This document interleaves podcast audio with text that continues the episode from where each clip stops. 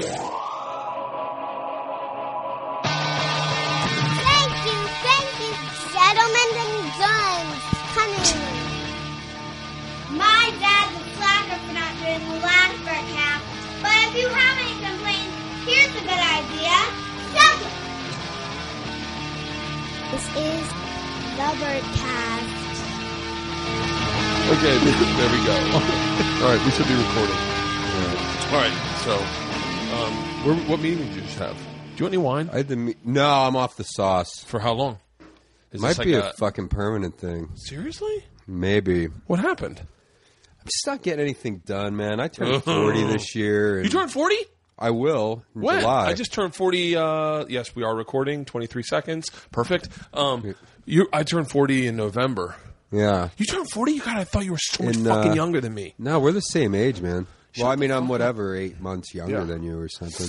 I want. I'm dying to talk to you about. I'm dying to tell you the rumor of who I have in your you as being in my head. Uh huh. Like you know how like when you're. By the way, I'm sitting with Brendon Walsh. I'm fucking so bad at this podcasting shit. So yeah, that's what I hear. I listen to a few of them. I, I mean, I listen to like you know, I don't know how far do you get into those? Like eight minutes tops? Is that? I'm fucking so bad. First of all, like I just found this new system, Levelator, that l- gets my levels. Because Uh-huh. before I brought Tripoli in here, and I don't know how many cups of coffee he had, but he was Yeah. like, "Duh, you fucking god!" Like he's on stage at the Yeah, comedy yeah, store. Oh, this balances it out. Yeah, yeah. Oh, it, okay. it takes all your levels and puts it all even, so everyone sounds the same. Oh, that's good. I don't know anything about this technical shit. I don't. Really? On my podcast, Randy takes care of it all. So Really? yeah, yeah. We we have a pretty nice setup actually. You could, you know, it's not that uh expensive to get like you know like those arms with them. You know how they have at the ice Yeah, house but and then, stuff. but then, but then it gives like. I, but I, Then you're I- staring at it all day like you're. Yeah, then I got a fucking podcasting thing in my man Yeah. cave, and everyone's like, uh, "Don't get me wrong." When they asked like themes of the man cave, like when they first came out Mm-hmm. to do the design, they were like, "What do you want?" And I actually thought, "What if I had the ultimate?" I didn't even have a podcast yet. I hadn't even done a podcast yet. Mm-hmm. Yeah. I hadn't even been on like Rogan's yet. Yeah. and I was like, "What if I had the ultimate podcasting studio?" Yeah. Now, in retrospect, I wish I'd fucking done that because podcasting. No, this is off. dope. But yeah, if this is the place where you're going to come and chill and stuff too, you don't want to feel like you're sitting in a fucking morning radio. Yeah, it's DJ fine. Just having booth. it's kind of subtle in the back. You don't really like see it. So wait, what were we talking right about right before that? Um, well, you were talking about how awful your podcast is. Oh yeah, how bad it And is. Sam Tripoli yelling. Oh, Tripoli mic. yelling at the levels. No, I've been dying to fucking talk. Oh, you're you're 40. So funny. Well, almost. So I don't how- know. Should we be advertising that? I live in Hollywood. Yeah, who gives a shit? I'm 40. 40's a fucking. You know what I had? I had a meeting. I'm with, 39. I had a meeting with my new agency. I left Yeah. my old agency. I went to my new agency, and they said the greatest thing I've ever fucking heard. They're like, "You just turned 40. You're like coming up on your real voice as a comedian. Yeah. Like you're really hitting your money. You're you're coming up to that." And I was like, "Think about it. Bill Burr, Louis, fucking Yeah. Seinfeld, all the greats didn't hit their stride until mid 40s. Yeah. You know, I don't want to be a fucking. I do never Well, want to Seinfeld be. was a little. He was. His show was on when he was in his 30s. Yeah, but it was the 80s, so that was when 40 was really 35. All right. so so like I feel like I feel like we're I feel like we're de- definitely coming into our stride. Now, Yeah. here's what I've this has been the thing I've been dying to talk to you about. For how long? So like how long have I known you? Maybe I mean, yeah, I don't know. Just a couple of years or Yeah. a few years. I have known of you Mm-hmm. for about 10 years. Yeah, same here. I mean, we've circled the same kind of. Uh, But you had like a legend about you. Mm-hmm. There was like a lure that came before you even got to LA when you were in Austin. uh-huh.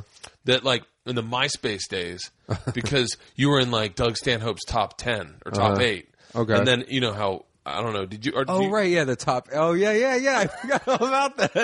Then I'm going to really wrap myself out for being the total fucking cunt that I am because I, I there there was and it's not there now only because I've fucking made big strides to not accentuate this part of my personality. And I'm sure that this rides in every fucking but like there was definitely a keeping up with the Joneses of where a comic Oh, yeah. was versus how many friends he had on MySpace versus who he knew, who he worked with, what circles, what clicks. Mm-hmm. Like there were like there were like solid clicks. And Stanhope in the MySpace days especially Yeah. was this clique of like fucking great comics that the Mm-hmm. and, and a few psychos. I fucking worked with one one Yeah. weekend. I don't know what his name was, but he was one of the guys that was Yeah. Stanhope's buddy.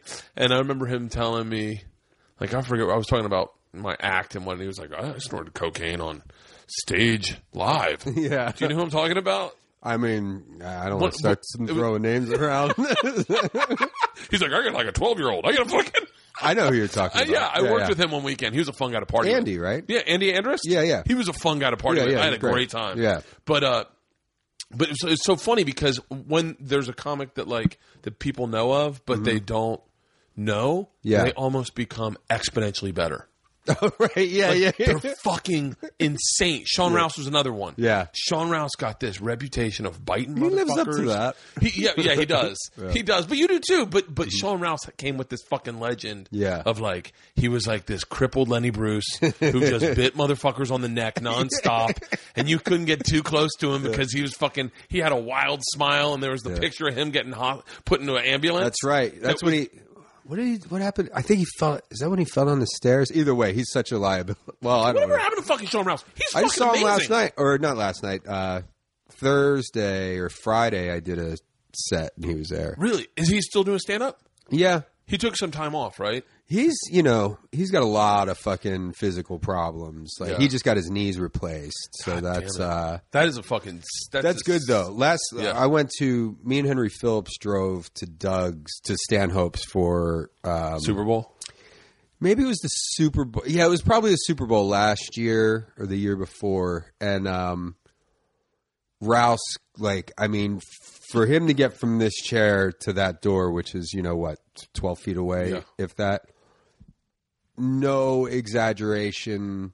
It would probably take him to get out the door and off your patio about almost ten minutes. Really? I mean, it was like he couldn't walk. Like his God knees damn it. were. That is fucking, almost a fucking sin. That's almost a crime that that could happen to a dude. yeah. But what was was amazing is that he, he Such a he nice is. guy, blackout drunk, biting people on the face in bars. I mean, Yeah, I mean, why God? maybe God was like, let's slow him down for a little bit. We'll give him a brilliant comedic mind, but we're gonna Hawking's the fuck out of his body. Brilliant comedic mind. He was man. I remember. I remember him. I remember he, getting the lineup on a Hollywood Improv. The first time I ever got Mm-hmm. to meet the guy, and his name was like me, him, Daniel Tosh, and Zach Galifianakis were the lineup. I mean, what a fucking monster lineup! I brought my wife. Mm-hmm. Yeah. I was like, you got to. She had never seen Zach. She didn't find Zach funny at all.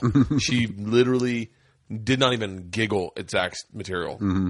The only thing she laughed at his last joke of the set was uh was um well, you know, it's time to do laundry when you get out of the shower and dry off with a shoe. She laughed and she was like, okay. And then Tosh went up and just made fun of me. Mm-hmm. Like, didn't even do a set. She's going, oh, oh, I'm Bert. Oh.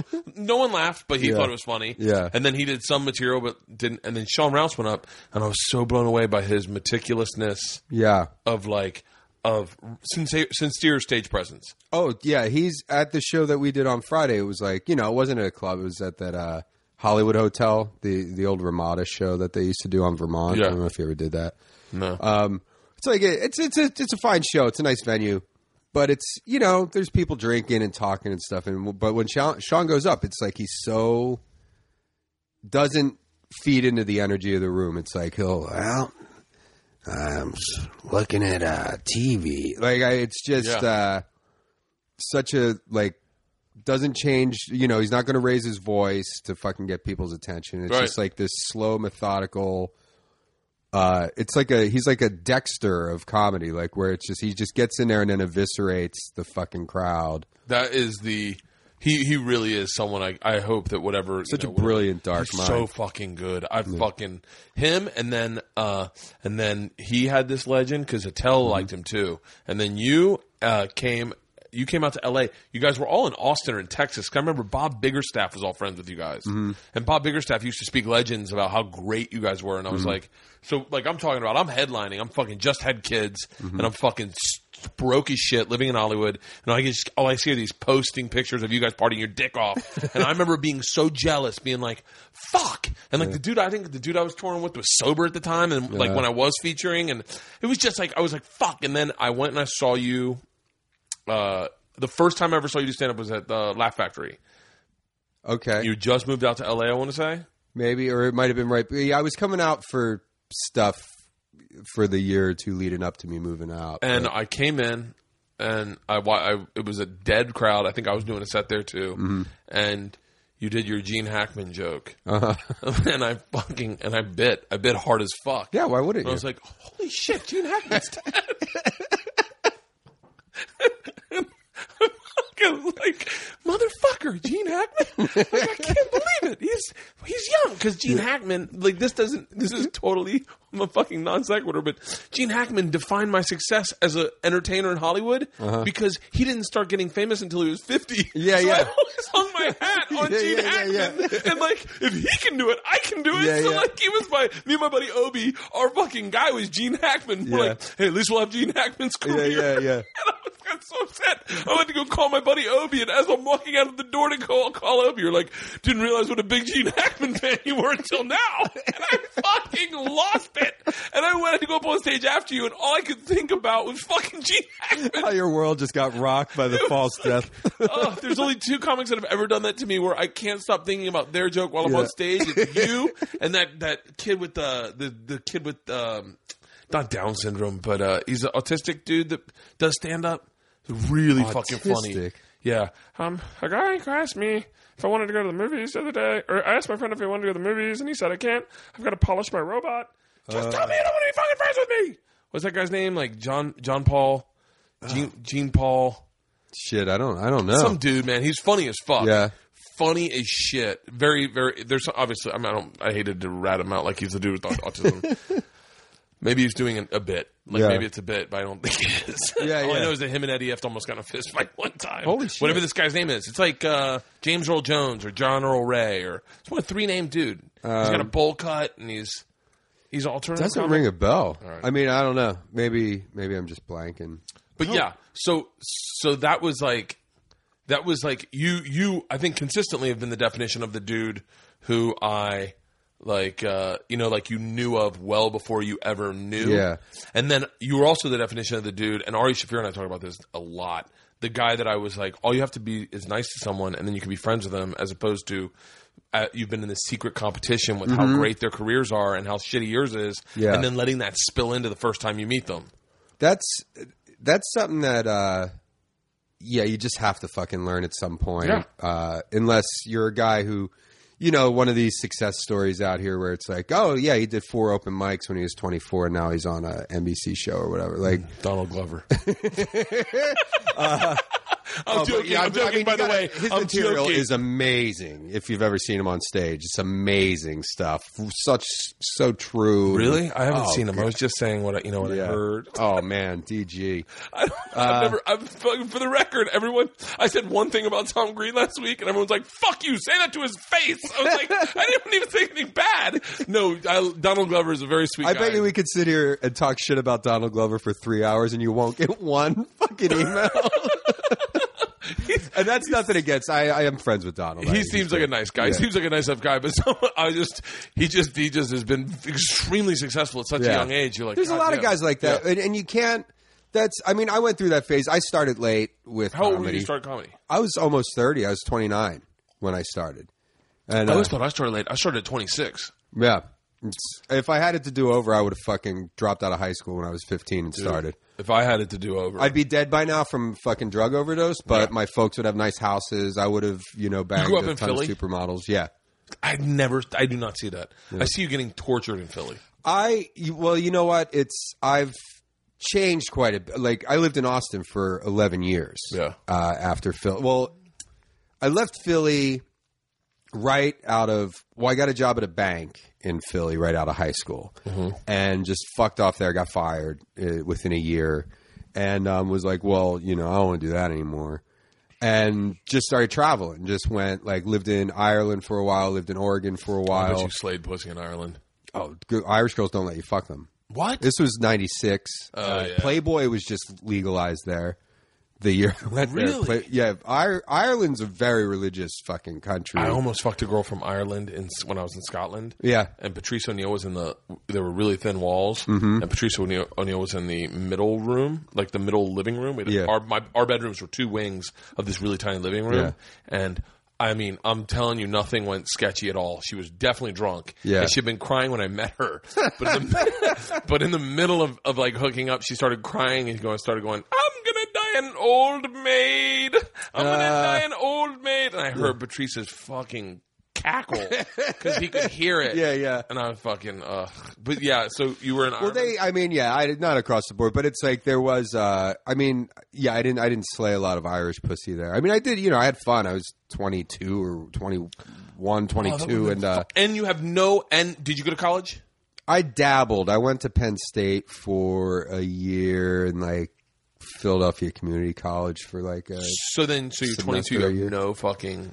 You have no nothing. You just get to go nothing. out. No, I just go. Lived in Amsterdam for a while. Lived in Ireland, um, and then uh, that's what I would do. I would leave Philly and go somewhere. Like I lived in Oregon for uh, less than a year, and would be like, okay, I get it. This is this place is great. I'm gonna go back to Philly, see what's going on there, and go back to Philly. Everybody's exactly where you fucking left them, Yeah. doing exactly the same thing. Nothing against Philly or anything. It's, No, no, it's- well, it's any place. It's any Yeah. place you go. And uh, so I'm like, okay, so I'd hang out in Philly for a few, you know, for a, a month or two. And I'd be like, all right, well, everything's the same here. I'm going to go to fucking Ireland and hang out there. So It's the fucking like, greatest decision. If you're fucking 22 years old right now, that is the greatest decision you can make in life because Yeah. what you learn in those places and the stories you accrue and who, Mm-hmm. how it helps shape who you are is you can't pay for it. Well, and having a world view, especially for young kids, not to sound like a fucking old asshole, but Well, I think uh, I'm not 40 yet. Uh, but I think it should be mandatory. Uh, right out of high school, kids should have to fucking go. Like you know how like kids will, oh, I backpacked through Europe and I went to 22 countries, and it's like, yeah, but you were there for 18 days. Like and you, didn't- fucking Americanized the fuck. you went to time. every like, fucking TGI Fridays Yeah. across the Yeah. fucking. The McDonald's in Ireland is extremely Yeah. different. Yeah. So I mean, I do think that you should be forced to uh, travel or uh, just to get some kind of worldview because it's people are just so Americans are just so wrapped up in themselves and and have no. It's like, oh yeah, England. What's that in Europe? Oh, yeah, I don't know, Big Ben. Like, but to, to just even not even get out of the country, get out of your fucking. Go further than ten square blocks away from where you hang out all the time. Like, just there's so much shit out there. This country's huge. Like, if Yeah. you live in fucking New York, go to like upstate New York. Even like if you live in the city, Dude, go to upstate, Phil, upstate Pennsylvania. is Yeah. sketchy as fuck. Yeah. I remember driving through there one time doing a college and being terrified of white people for the first time in my life. Oh, yeah. I was like, these dudes are not the white people I've ever seen. yeah. Like, but yeah, I know what you're saying. But yeah, so uh, I, I forget what we were talking. You were in, about. you were, you were in 22. You go to Oh, Ireland. that's, I would so yeah. So I would move places for brief amounts of time. You know, like a year or less. yeah. and um, and then I'd go back to Philly, and I was doing that for you know a few years, and then came back to Philly, and I had I was working in theater back then, not like uh, I wasn't an actor or anything. I was a carpenter and like a tech guy, you know, stagehand. I Yeah. built sets and fucking road managed uh, touring shows and stuff. So even when I would like fuck off for like upwards of a year, I could come back and call them and be like, "Hey, are you guys?" You know, they would. I would always have work. Yeah. And um, the last time I went back, I uh, was just like, yeah, everything was, you know, everything again exactly. Like I really spent very minimal time there uh, over three years. Came back and it's like everything's exactly where I fucking left it. I had a friend who was going to Austin. She had just bought a house down in Austin. She would go there in the summers, and she was like, "Well, I'm going to Austin. I, you know, I'm leaving." In a- And this is before this weeks." is before Austin is as hip as it is today. Oh yeah, definitely. It was. It, I mean, it was still like it, this is you know probably seven, eight years after Slacker came out. That that kind of really blew Austin wide open. Where it's like, whoa, there's this place where you can just go fucking hang out and Yeah, play goof golf. off. Yeah, yeah. And uh, and it's a great place to live. I mean, this was '97. I moved to Austin. My friend was like, she's like, well, if you want to come to Austin, check that out. It's great. And I had actually been through there for a night with a touring uh, play that I was with, and um, and I wanted to, you know, I felt like, okay, this is I'm like 23 now. I should probably figure out what I want to do. You know, just kind of get in some direction of You like, realize you're becoming everyone that's listening to this. They're you're becoming their Gene Hackman. like you're, like they're. The, I swear to God, every I, everyone that listens to our group of friends podcasts, like Mm-hmm. Yeah. that that small community of podcasts, Yeah. ultimately I get a lot of emails, and I'm sure you do too, about people wanting to get into stand up and going, Oh, like, I want to do it. I wa- you know, do you have any advice or whatever? Mm. And all of them are fucking 25, 26 year old Yeah. dudes who are like, is it too late? And you're and now you're going to become their Gene Hackman. he started at 29. I can do it. well, yeah, if you want to live in a one bedroom apartment Silver Lake, have eight hundred dollars in the bank at the moment. uh, yeah, sure. Hey, everyone has 800 bucks in the bank. No one, I remember one time I had a friend, Caleb Moody, who's now like a successful actor, and he was, he had just had a kid, I think, or something, and we were coming back from a poker tournament, and he was like dropping me off, and I was drunk. I was real fucking Yeah. drunk. He was like, I'm broke, man. I shouldn't say this. Oh, fuck it. I'm sure he didn't care. He was like, I'm broke, and I got the kid coming, and I'm just fucking, I'm freaked out, man. I'm freaked out. And I gave him this really moving speech about how I remember that time in my life. Yeah. When, when Geor LeeAnn was about to give birth to Georgia and my, and I had no money and I called my dad and he laughed and hung up. And he was like, and then he called back. He's like, you're a man. Welcome to the club. Yeah. And then hung up again. And I was like, what? And then I felt proud. I go, mm-hmm. one day you'll look back, Caleb, and you'll realize, you know, like I gave him this moving speech from where, from the mountaintop I was sitting on. Yeah. I swear to God, I walked in the house and LeeAnn told us we were broke. And I went, what the fuck? I just told someone we had fucking money. You can't tell me we're broke. She's like, we have no fucking money. Yeah. You need to start selling a CD or something. I Yeah, was yeah. like, oh. And that's the best. You know, you're going to wind up with the best product when your CD's made, just so you can buy diapers with. I edited it myself. yeah, yeah. So fucking bad. Did you record it at the Laff Stop? Yeah. That's where everybody did Yeah. their first CD. Yeah. I remember Pete was like, "Hey, I'll record it for you." So we recorded six shows. That fucking ass. Did you get along with Pete? yeah, I did. Oh, I yeah, I got fucking along. hated that A lot of people cocksucker. hated Pete. I got He's along a- really he's a dick to me. I was I was this close to punching him in the fucking face one night, would've and I'm not even a such a great violent guy anymore. He, uh, yeah, he was. He loved me. He did. Not, he loved me because of Bobby Kelly. He loved. Bobby Kelly, and Bobby Kelly told him. I think told him I was cool. Yeah. And so, uh, so we got along. But uh, that and I and I could do over an hour. All he cared Mm-hmm. about really was selling drinks. Yeah, yeah, That's all he cared. And he's like, if you can do over an hour, fuck yeah, do it. Yeah. Do an hour and thirty. I'll sell drinks the whole time. yeah, So yeah, I got along with Pete fine. yeah. There's something about me he just didn't like. He was fucking busted my balls from the minute I walked in there, and uh, You know what it is? It's it's whatever it's whatever.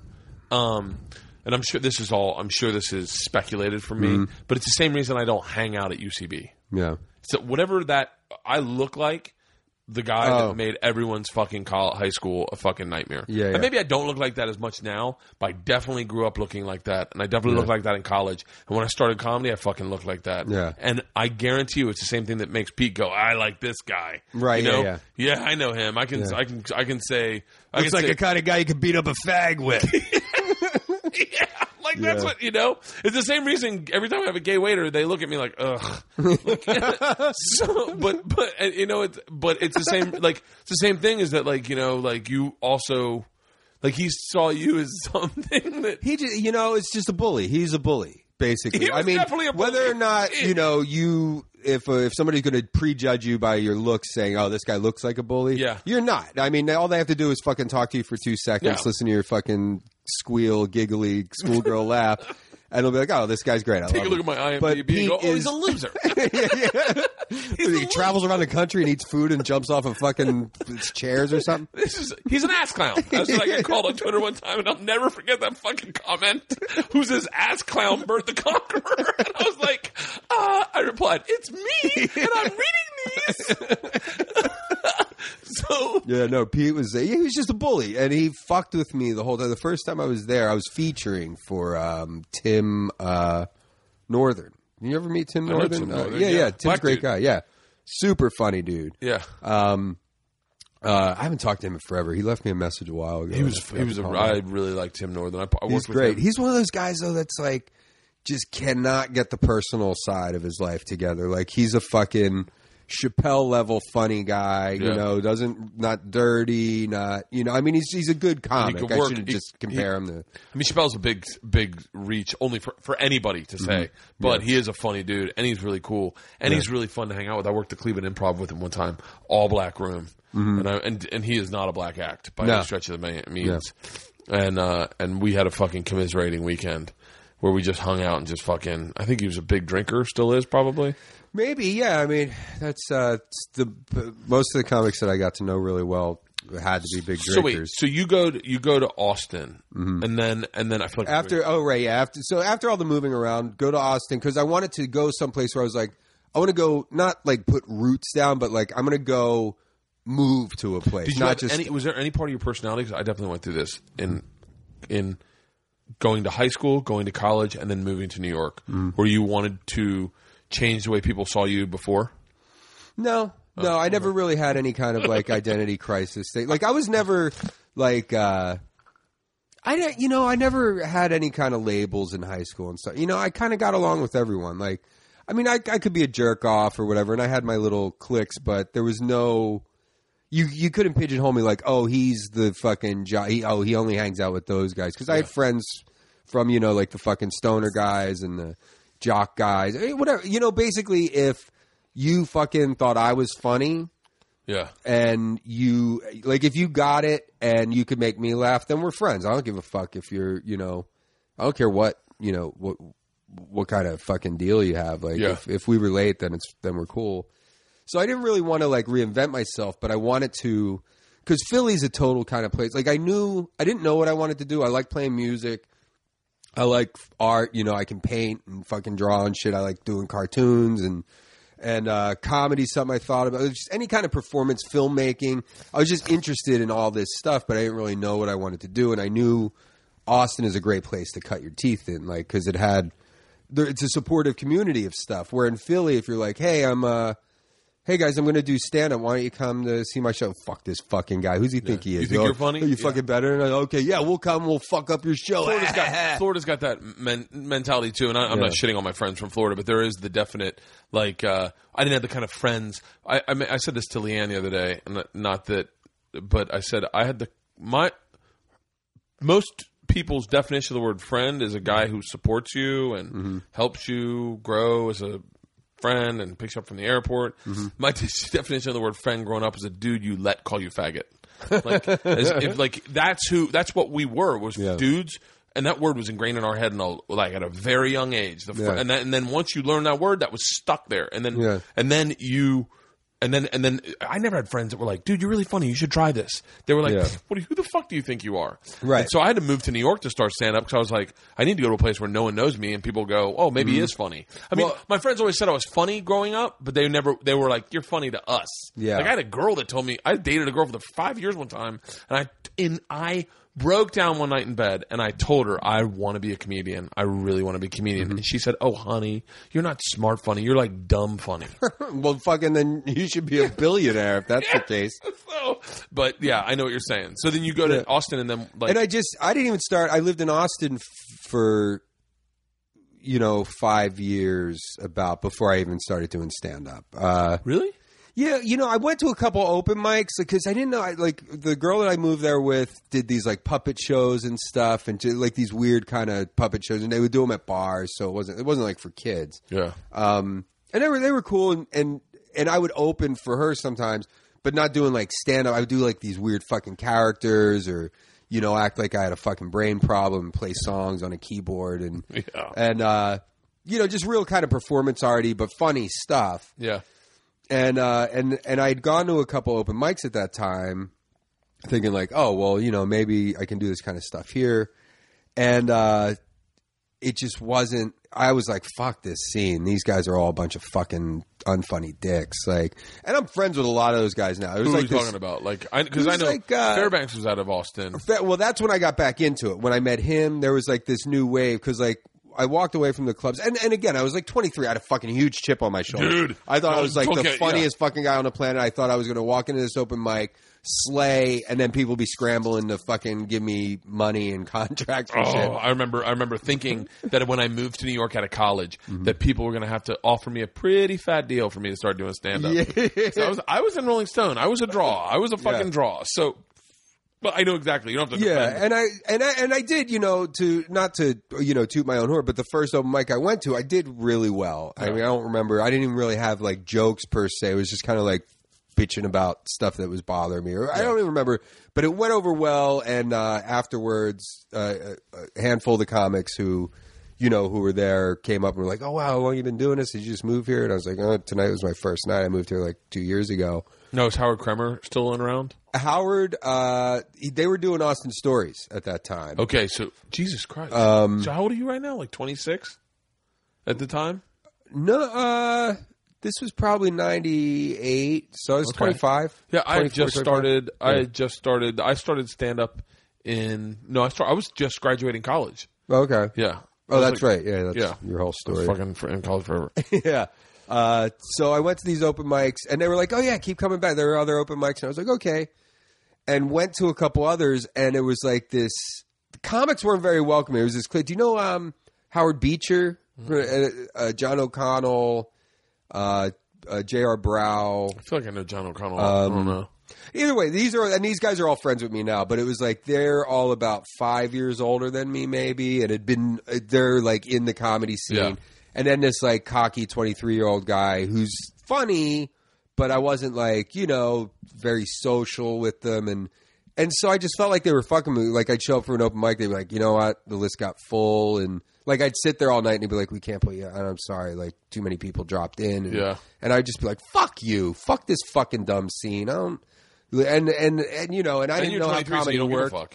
I didn't give a fuck, and I also thought too, like all these open mics I would go to, I would just write new shit for each one. Yeah. and I'd go and I'd see these same guys go and do the same jokes. I'd be like, "What the fuck are you doing? I heard you do this lame ass shit." Last week, and the reason I can't go on is you came in to do your fucking groundbreaking Sean Connery impression for everyone, and uh, so I was like, "Fuck that n- noise," and and so I kept doing shit at bars, like weird fucking like uh, I, uh, fucking dressed as a clown and like just all these weird characters just to Yeah. fuck with people. I had this goal to have somebody beat me up after a show, just to like I was like I want to push people's buttons so much to where I get the shit beat out of me after a show. Never happened, thank God. Did you ever hear about Harmony Korine? Harmony Korine tried to do a uh, documentary about getting beaten up because Uh-huh. he thought that the ultimate, the ultimate comedy was tragedy. You know, Yeah, to, yeah. To watch someone get beat up, you could make it comical, like Fatty Arbuckle. Yeah, yeah. Now I am paraphrasing off of something I might have Yeah. read, could have possibly dreamt ten years ago. Okay, but he, so they they go to they're talking about this thing and they talk to him and then he's going off to do it and then Yeah. Uh-huh. they come back and they meet him in the hospital and they're like so how is it going and he goes well, i drastically underestimated how quick it was to beat up someone Yeah. who can't fight There's no, yeah, I mean, in the movies, and this isn't, yeah, everybody's heard this before, but it's like those fucking 10 minute long fight scenes. Nobody can fight for 10 minutes. It's, you have to be a peak physical shape to fight for more than fucking like three minutes. yes it's so And, and, and it's like, and there's no, very rarely is it a fair, like back and forth exchanging Yeah. blows. It's one, you know, a kind of like some wrestling, like shoving and pushing and punching, and then one guy gets the other guy on the ground, and it's just like fucking pound. then, then that's it. Like somebody It was- just gets pounded. He said he said there was like he'd go up to bouncers and like try to be funny and slap Yeah. them. Oh, and God. then and he said he shot, he had like I guess I'm saying he said like seven fights, 10 Mm-hmm. fights, and he had maybe like uh uh 15 minutes of video for this documentary. And the last fight, the guy knocked him out unconscious, then propped his foot up on the curb and cracked motherfucker. his fucking shin. And I was like, uh huh. Yeah. I, now, once again, Fucking like I said, I have there, no man. fucking recollection of where I read this or Yeah. how I heard of it, but that just to me, defi- I was like, No, I've seen fucked up shit in Philly. Like I grew up in a weird neighborhood, and a buddy of mine, I, like, one of my best friends, grow, or I met him in high school, and he lived in an even more fucked up neighborhood than I did. And "Where'd you grow up?" I grew up in uh, the Northeast, like Tacony, Mayfair section Okay. of uh, Philly, and, and my buddy John lived in Olney, which is you know was way um, more fucked up than where I was from, just like a lot more assholes. And they, his group of friends were like funny guys who literally are like I know it's a cliche, but I don't know how many of them are dead. Maybe only a couple, but there's a handful of them in prison. Like they're Yeah. just. And they were like funny guys, but they were fucking psychos. Like they would rob people and mug people, like for fun, and like you know, fucking just pick fights with people for fun. Curb guys, like the same as the leg thing, but break their fucking I teeth out of their head Fish, fish hooking. dude it's I, and, that, and that's like when i realized i mean i i don't know i don't know if there was like an actual turning point but i was just like i don't fucking belong in this shit man because i'm gonna be the guy getting curbed one of these days Oh, fuck yeah, I like can't i fight at can't all. fucking fight and i mean i can you know uh, well, geez. At this point, if a grown man wanted to fight me, I'd probably get my ass kicked by anybody. But Oh, yeah. because they're like strong and stuff. Some people practice. yeah, yeah, that's like the thing. that, that's from the fact that there are people out there like that practice fighting, Yeah. and that I think I'm going to hold a, a fucking what I do now, and I said this a very long time ago on something. I'm sure I've said it on something, but um, now when I get cut off in traffic and I get really fucking enraged and I want to fucking and it's a dude, Oh, yeah. and he starts talking shit, I let him get the best of me publicly. I oh. let Oh. him best me so that he feels vindicated in talking shit to me because I should know flirt with them when they're doing it. I know. Start ki- blowing them kisses and making the blowjob I motion. know. No, I'm not. Gonna, I'm not. I want to look like he flustered me and he oh. bested me. Oh. Because I know that if I endorse that behavior, he'll continue that behavior, Yeah. and one day he'll run into some dude that beats the living shit out of him. Yeah. So that's the way I look at that now. So, but yeah, I. I mean, I can't. I can't. I'm not a fist fighter at all. No, I don't want to. Although I have had a few incidents lately with. uh There was a guy that I fucking. He pulled the biggest dick move. Uh, I was I was waiting to turn right. I was in Glendale or fucking yeah Glendale or no not Glendale Burbank, and um, I'm at a stop sign going to turn right, and uh, sat there for a minute. I think I was, you know, I had to meet somebody for lunch and was just making sure that I was, you know, in the right area. Yeah. Looked down for a minute before I turned. This fucking cocksucker in a Mercedes behind me goes around me, and and, and I start I start turning too, and he goes around me. There's a parking spot there I was going to take. Goes around me, then jams on his brakes and gets in the parking spot. And I, my head almost fucking. I was like, "What the fuck?" And like, pull up next to him, was like, "You fucking cocksucker, you motherfucker!" And he's like, gives me the finger. And I just like I fucking floored it up the road, found another parking spot, parked, ran down to where he, I was gonna. I mean, who knows what would What happen? happened? I could. He got out of his car and fucking went into whatever building he was going. He, I think he probably He got out of his car and ran. Like you know, oh fuck, this guy is gonna kill me.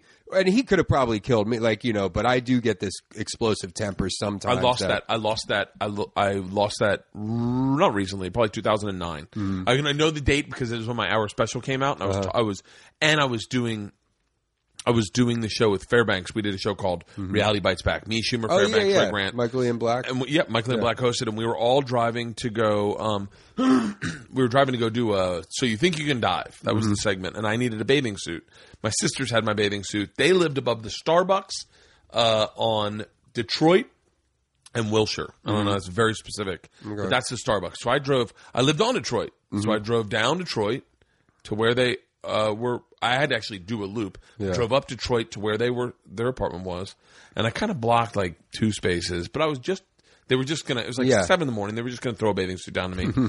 so I blocked two spaces, and I get out and I hop over, and they're there. They throw it, and I catch it. Now in this time, a dude in a teal BMW has a hissy fit Yeah. that I'm blocking two spaces, and he starts like, and it's a stick, so you can hear it go zoom, zoom, Yeah. zoom, zoom, like he's like like trying to like really fucking pissed. Now I don't notice any of this, but I do notice it going on. But I'm like, uh, I don't think anything about it. Yeah. Get my car, kind of back out, get to that light on Detroit and Wilshire. Now there's a Starbucks on that corner where everyone's out having coffee. Mm-hmm. It's seven in the morning, all the alcoholics.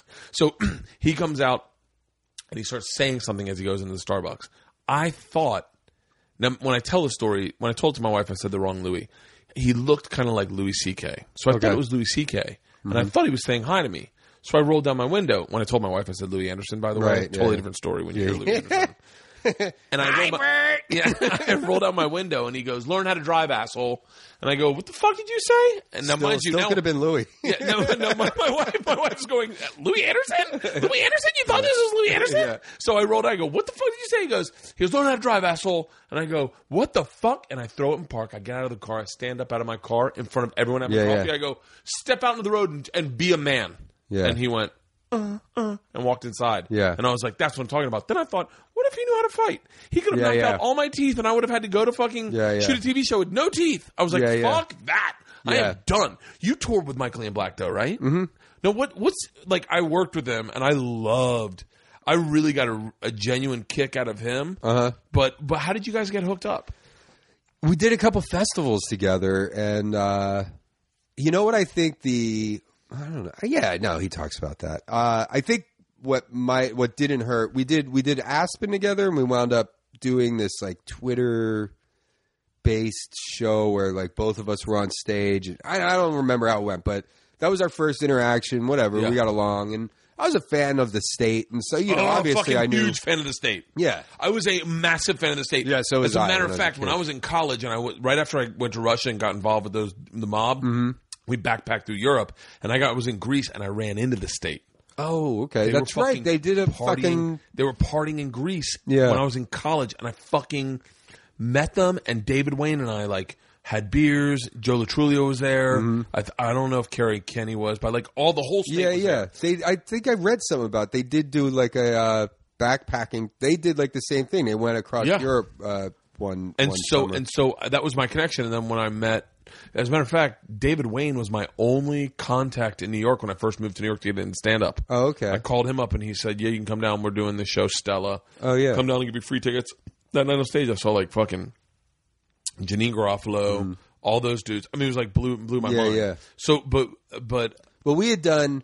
So yeah, we did the Aspen thing, met there, and then um, wound up in Montreal that same year doing that, um, taping a HBO stand-up show. Funny as hell. It was only on in Canada, uh, which is kind of great because you you get paid the same, and it's like nobody's even going to see this. and dude, ca- Canadians are the fucking best. yeah, they love it. They're like they're they all have fucking money. Mm-hmm. They go out to see shows in droves. Yeah. they support the living fuck out of us. They're Like, great. t- I fucking. I mean, I kind of wish I was born Canadian so I could fucking do a TV show up there. Yeah. because like Kenny and Spenny, have you ever seen that? Yeah, yeah, yeah. It's fucking great. I love fucking love Canadians. That's Yeah. great. Do you t- tour up there at all? Uh, yeah, yeah, here and there. Uh, not, a t- you know, I think I do enough there actually because the play, you know, it's like Vancouver, Montreal, Edmonton. um, Edmonton. I don't know if I've done Calgary. I've done a couple times. I'm going up to uh, where's Rumors? Winnipeg, Winnipeg. oh, Yeah, I don't know. Canada's fucking awesome. Yeah, So yeah. so so wait. So So we did. So we wound up doing. We're taping this show. It's a you know like a stand up show. Um, and he Michael was uh, kind of just getting back into stand up. I think like that was never he, really. I his don't think. Yeah, I don't think he started until he was like in his late thirties. he. I don't. He has a CD from a while ago, so Oh, really? he had done stand up before, but it, wasn't his. I've I didn't listen to his CD, but we had talked about. it. He's like, yeah, I put out a CD a while ago, but yeah, it was never really his main thing. So he um, saw me. You know, we kept you know bumping into each other and saying hi, and and he's he every time I saw him, I was kind of just like rearranging my or trying to figure out what I wanted to do because it was only like a ten minute spot, and, and I wanted to you know I just kept flip flopping on what I wanted to do, and he said something like he's like, oh, are you. What do you? Every time I say, "What do you, do you keep just writing new sets or whatever?" And I was like, "Nah, I'm just trying to figure it out." And and I was like, but I just took a Xanax, so by the time we shoot, I'll be fine no matter what. And um, and he was pretty, you know, he seemed a little worked up. And I was like, "Do you want a Xanax?" And he was like, "Yeah, if you have one." Yeah. So I gave him a Xanax, and then a couple weeks later, I get a direct message on Twitter. He's like, "Hey, do you want to do a bunch of dates for not a lot of money with me?" And uh, so that's what I think he. I think what it was is like you know he had to do a bunch of club dates to get ready to to do this. He wanted to tape an hour special, and uh, I think it was just you know him and his agents or whatever were talking.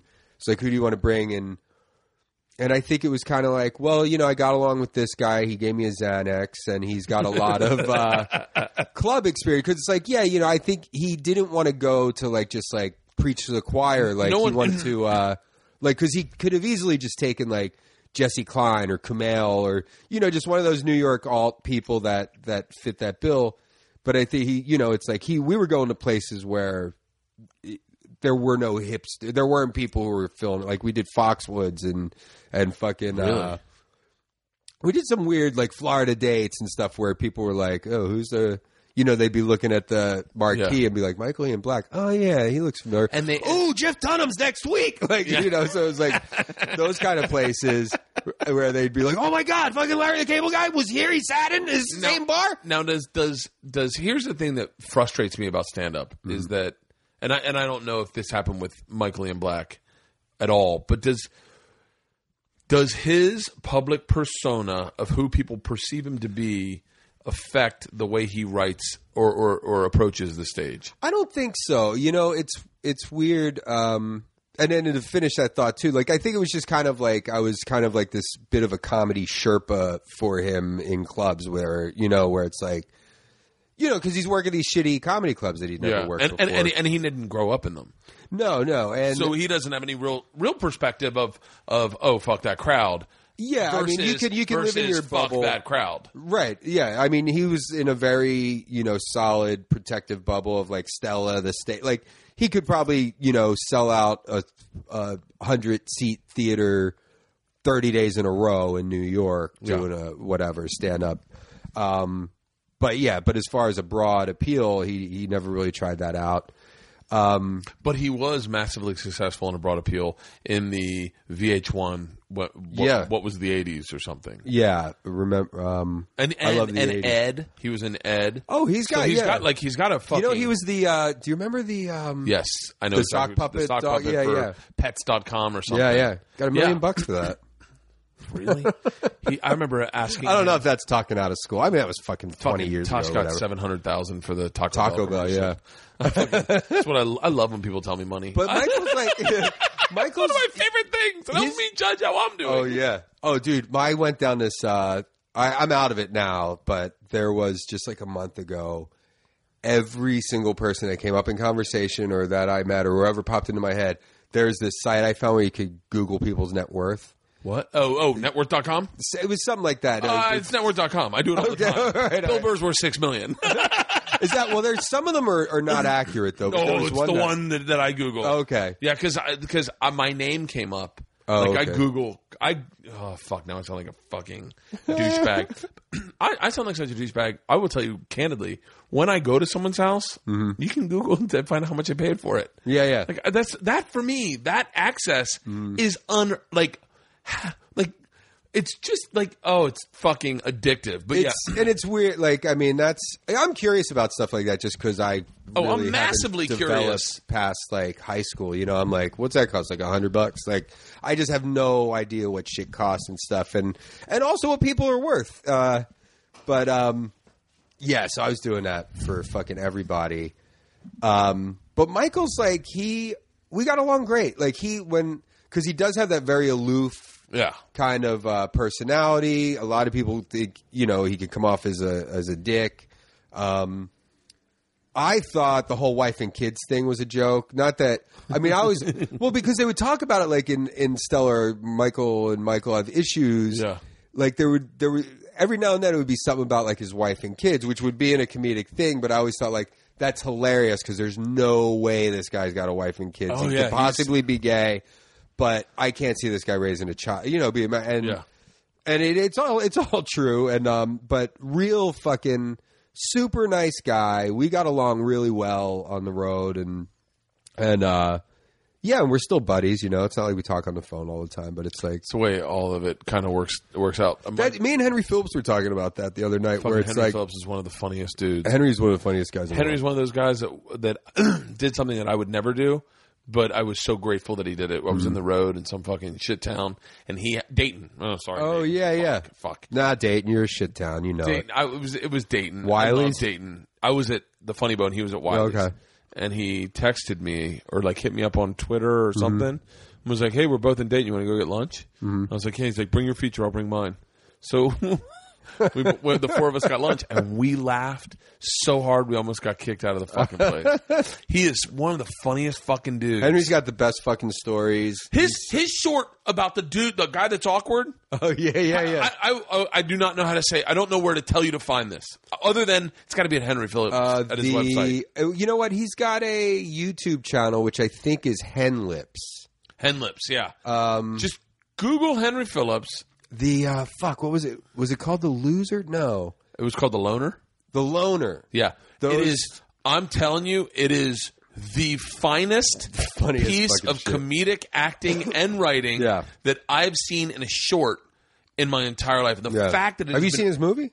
Uh, no, I haven't. Punching the Clown? Punching the Clown. No. Yeah, you put it in, watch it on Netflix tonight. It's fucking Really? great. Yeah, He is one of the nicest, coolest fucking. He's another guy. Like he was a Bob and Tom guy that like there was a big Bob and Tom group at the time Yeah, that yeah. were like blowing up when when once again I was doing the fucking I was headlining for seven hundred dollars Yeah, at yeah. fucking Laughs Unlimited and just and well, give me their booking info when you get off.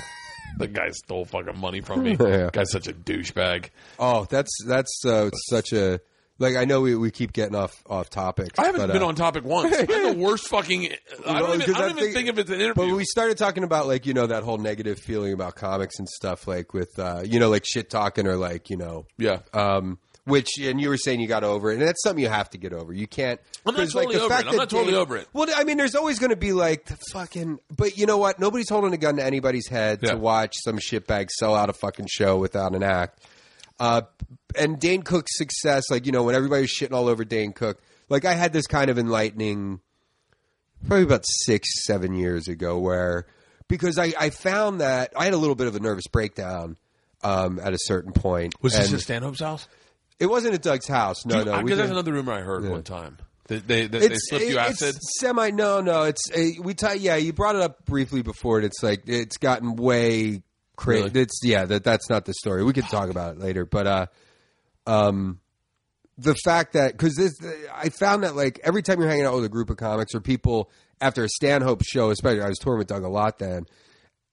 The people who come up and want to talk to you, they just want to talk. They don't want to talk about people they like. They're just they just want to talk about fuck Mencia, fuck Yeah. Dane Cook. Yeah. And then I found, and it was the same in like you know my social comedy circles. And I was like, wait a minute, this is such a fucking negative existence. Every Yeah. time I'm hanging out with people, I, we're, we're just saying shit about people. What do I care if Dane Cook sells out Madison Square Garden every night for a year? What, that's not going to make people go, sorry, man, we can't listen to your comedy. We already fucking bought Yeah. one. So, um, but Henry, uh, going back to uh, to that with the when I was talking to Henry the other night, um, he was saying that's like one cool thing about comedy is where if you work with a guy once and you get along, you, then you're friends forever. Like even Yeah. if you don't see each other for ten years, it's like oh yeah, fuck oh yeah, we worked at Wiley's together, Yeah. we worked in Dayton. Fucking, uh, that is a really that's a really cool. The problem is when you're like, and I'm uh, de- definitely, I think I suffer from the fact of being a big road drinker.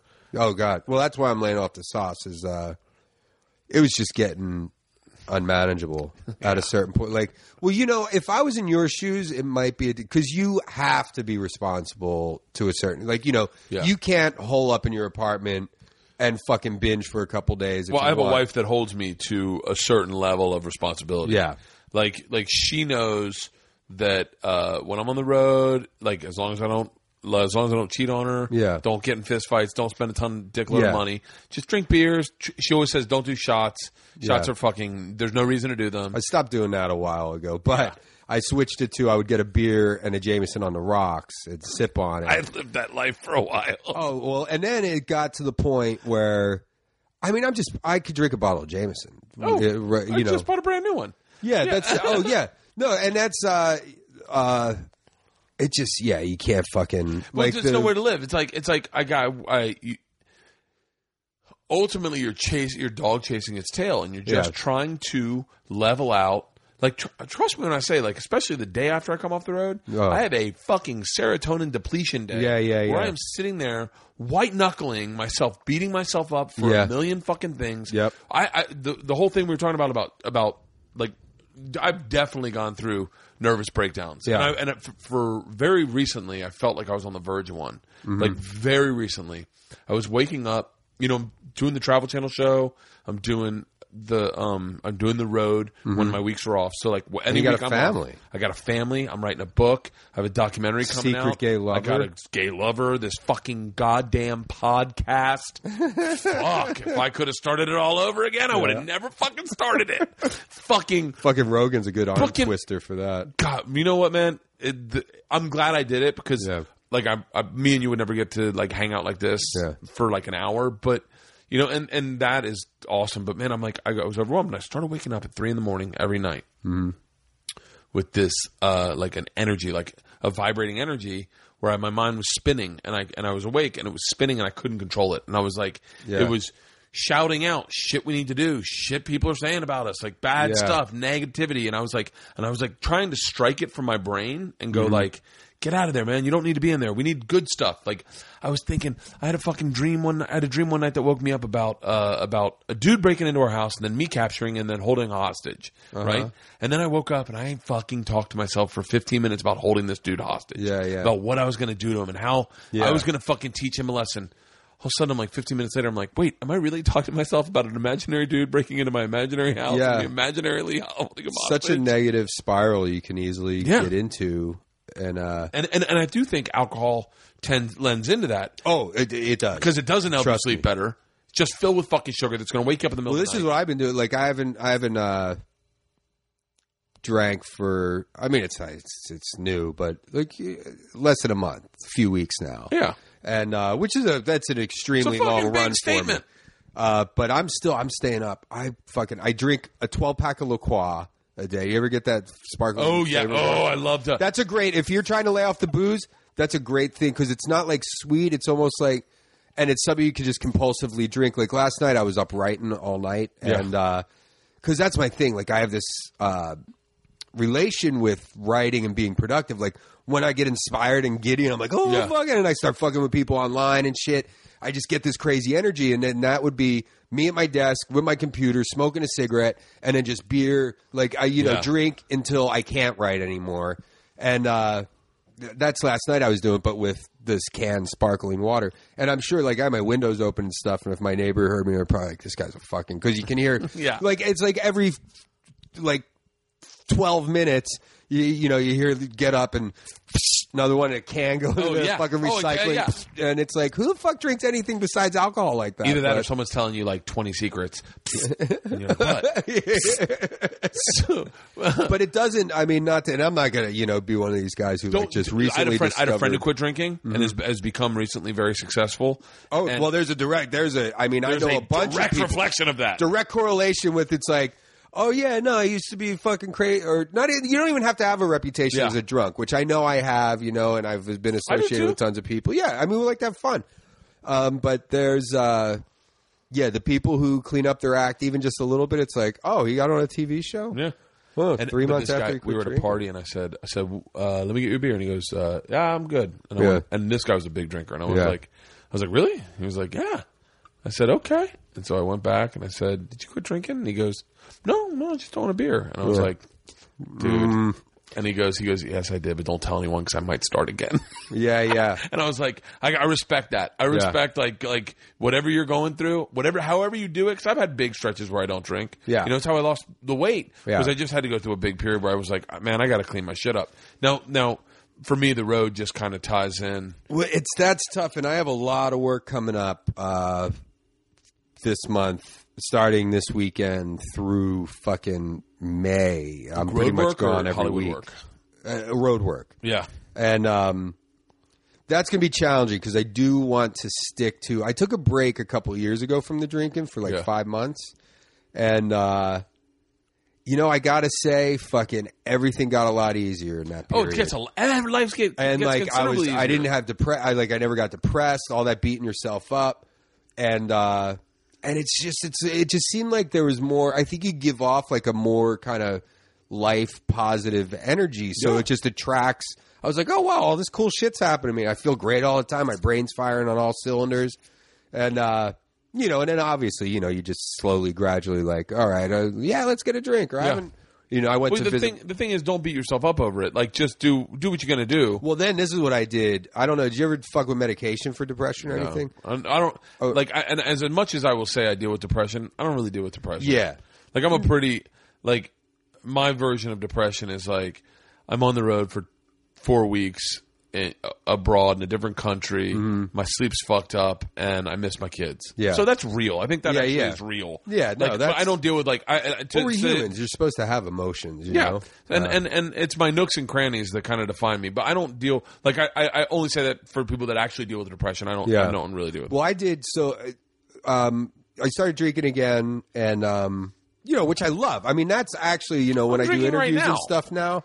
Uh, and they're like, you know, what made you get into comedy? And I'm like, honestly, fucking free beer. Yeah. that has that was a huge fucking in, incentive. And then like, and Stanhope kind of picked me up pretty early on. Like I was only doing comedy for a couple years, maybe when he not maybe two years when they let me open for him at the club, and I didn't even know who Doug was. I wasn't like lobbying, Really? but they banned me from the club because I did all this fucking crazy shit. I didn't know how comedy worked. Yeah. And uh, and they hired me to host a show, and I was just doing all this. I had plants in the audience, like it was this whole fucking Andy Kaufman style Yeah. craziness that I was doing. And They were like, "You're fucking MCing. You can't do this shit."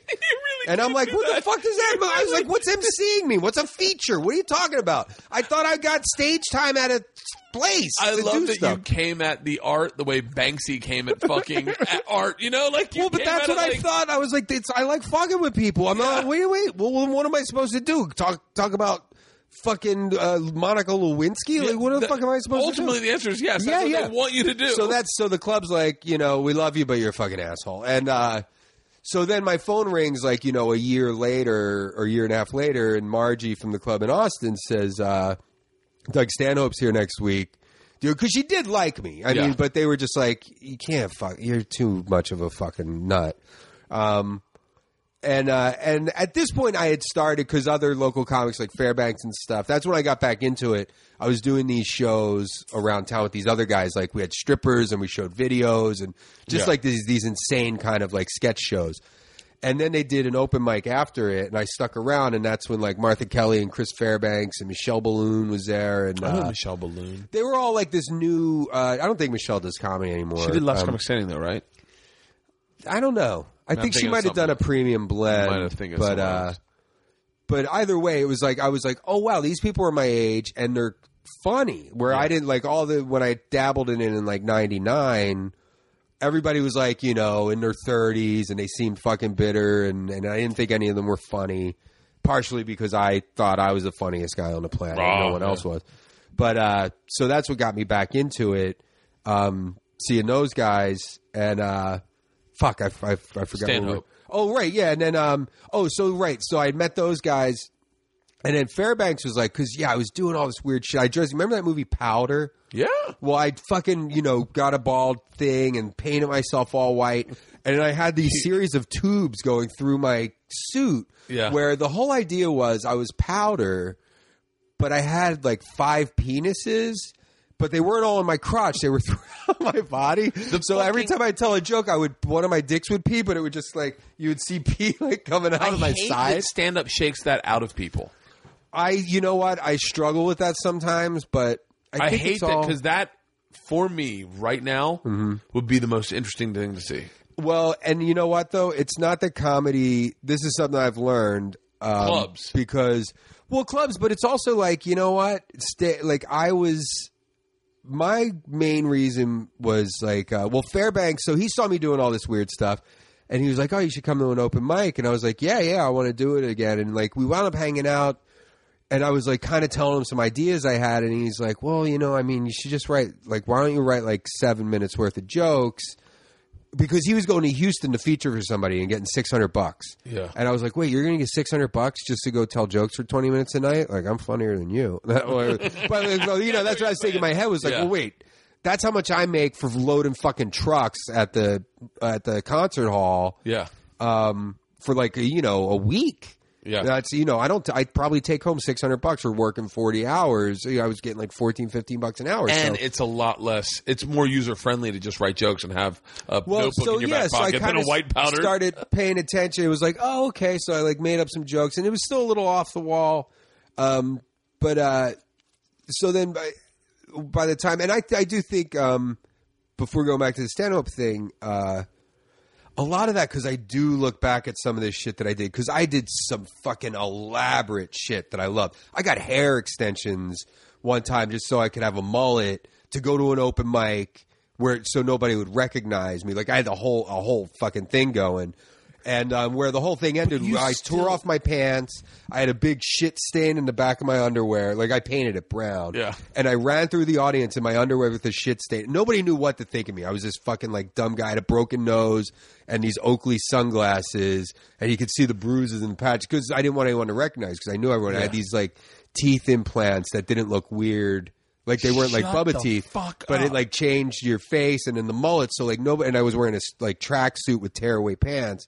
Did all these really bad jokes, but like people were scared because they're like this guy because the jokes were kind of like a little aggressive, Yeah. but like uh, and I, and I told because like you know I had a broken nose and I Yeah. told a story about how I got my nose broke. I forget what it was, and then ultimately I don't think music played because that would have seemed too set up. But I I told a joke and then tore off my pants. Was wearing tidy whities with a big brown diarrhea stain in the back that I did with watercolors, and uh, then I just go running through the crowd with a pair of scissors, cutting my mullet off and throwing it in people's drinks, and I just run out the door and run away, and they never see me again. Shut the fuck up. Yeah, yeah. So I was like, and there's tons. I mean, I fucking have. I did a ton of shit when I was first starting like that. But imagine because that's what I like. What you can do now. well, but, this is, but it's about sticking to your guns. I think because like instead of me going, well, I want to make six hundred dollars in Houston. What do I need to do? Write write twenty minutes worth of jokes about diarrhea and my dick. Yeah. Done.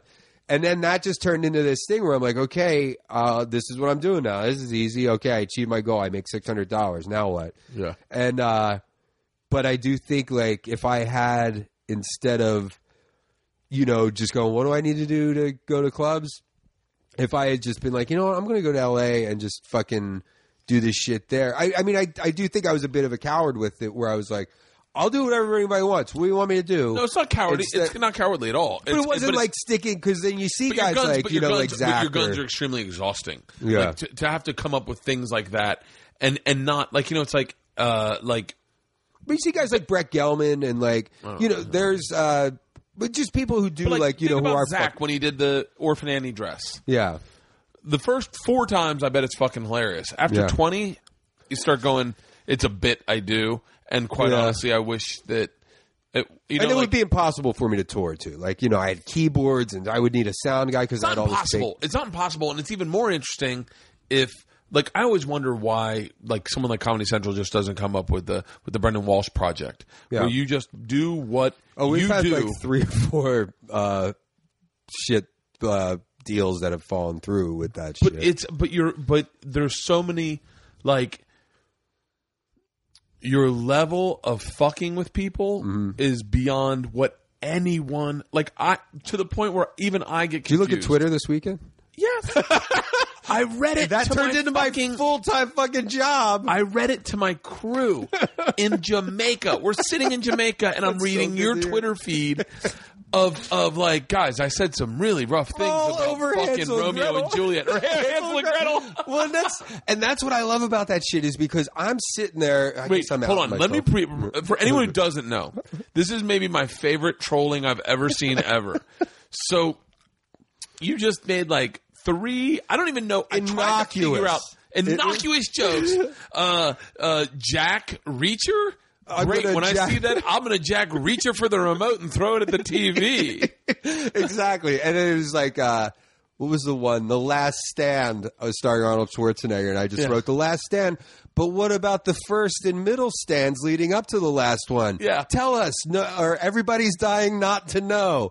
so it was like a David Spadish, like Hollywood Minute Yeah. kind of roasting because this is how it all started. I don't know. I don't plan on this stuff. Like, Yeah. I was bored. I was kind of pissed. Like I, you know, because the not drinking does get challenging sometimes. Oh, don't and uh, I was just in a shitty mood and was like, you know what? I'm gonna go to the fucking like uh, the Americana Mall. They got an 18 screen theater. I'm gonna see what's playing. I'm gonna like maybe go see two or three movies, like sneak, go see a movie, Yeah. sneak into another one. Because it was one of those days when I was You're like, 40.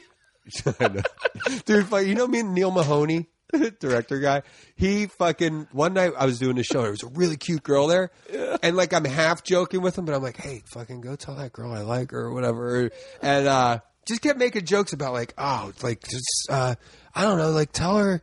He's like Joe, go like talk to that girl. Yeah. and like Neil's like he's like.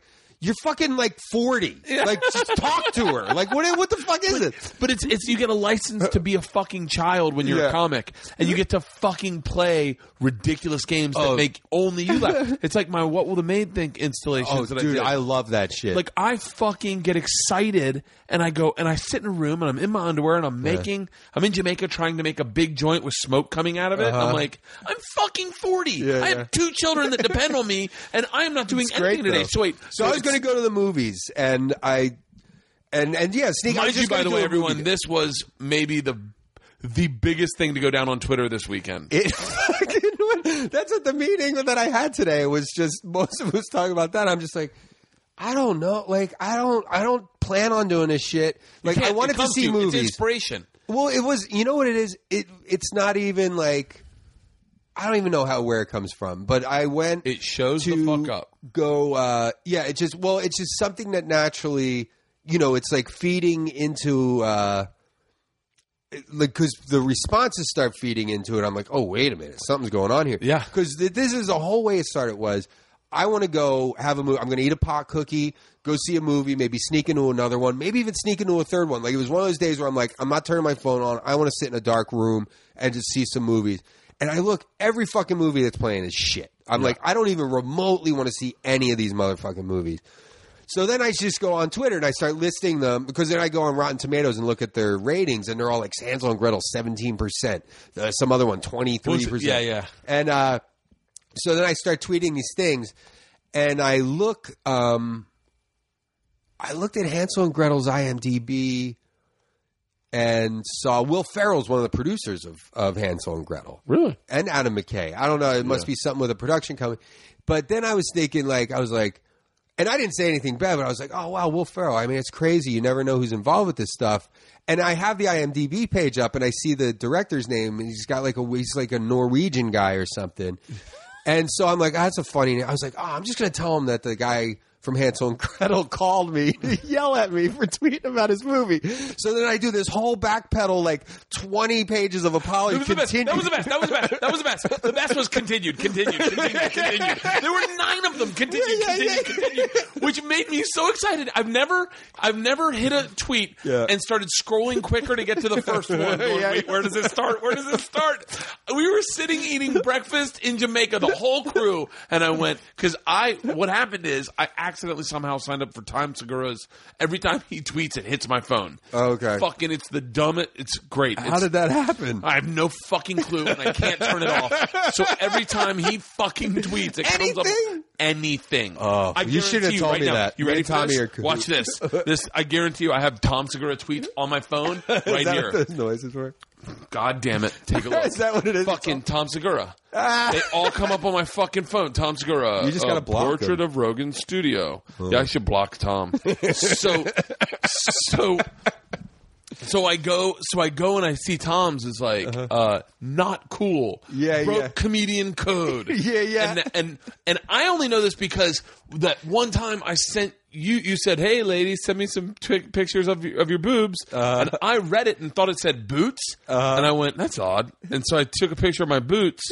And then sent it, and as I sent it, I went, "Oh, it said boobs," and I was like, "Ah, fuck it, I sent it anyway, right?" So I send it, and then you were like, "Fucking lay off, Kreischer," and I was like, "Oh, that is the greatest feeling in the world," Yeah. because I know you're joking, you know, but no one else does. The best. And the and when you can find somebody who knows how to play along, Yes. it's just the giddiest. Like, Uh, uh, oh my god!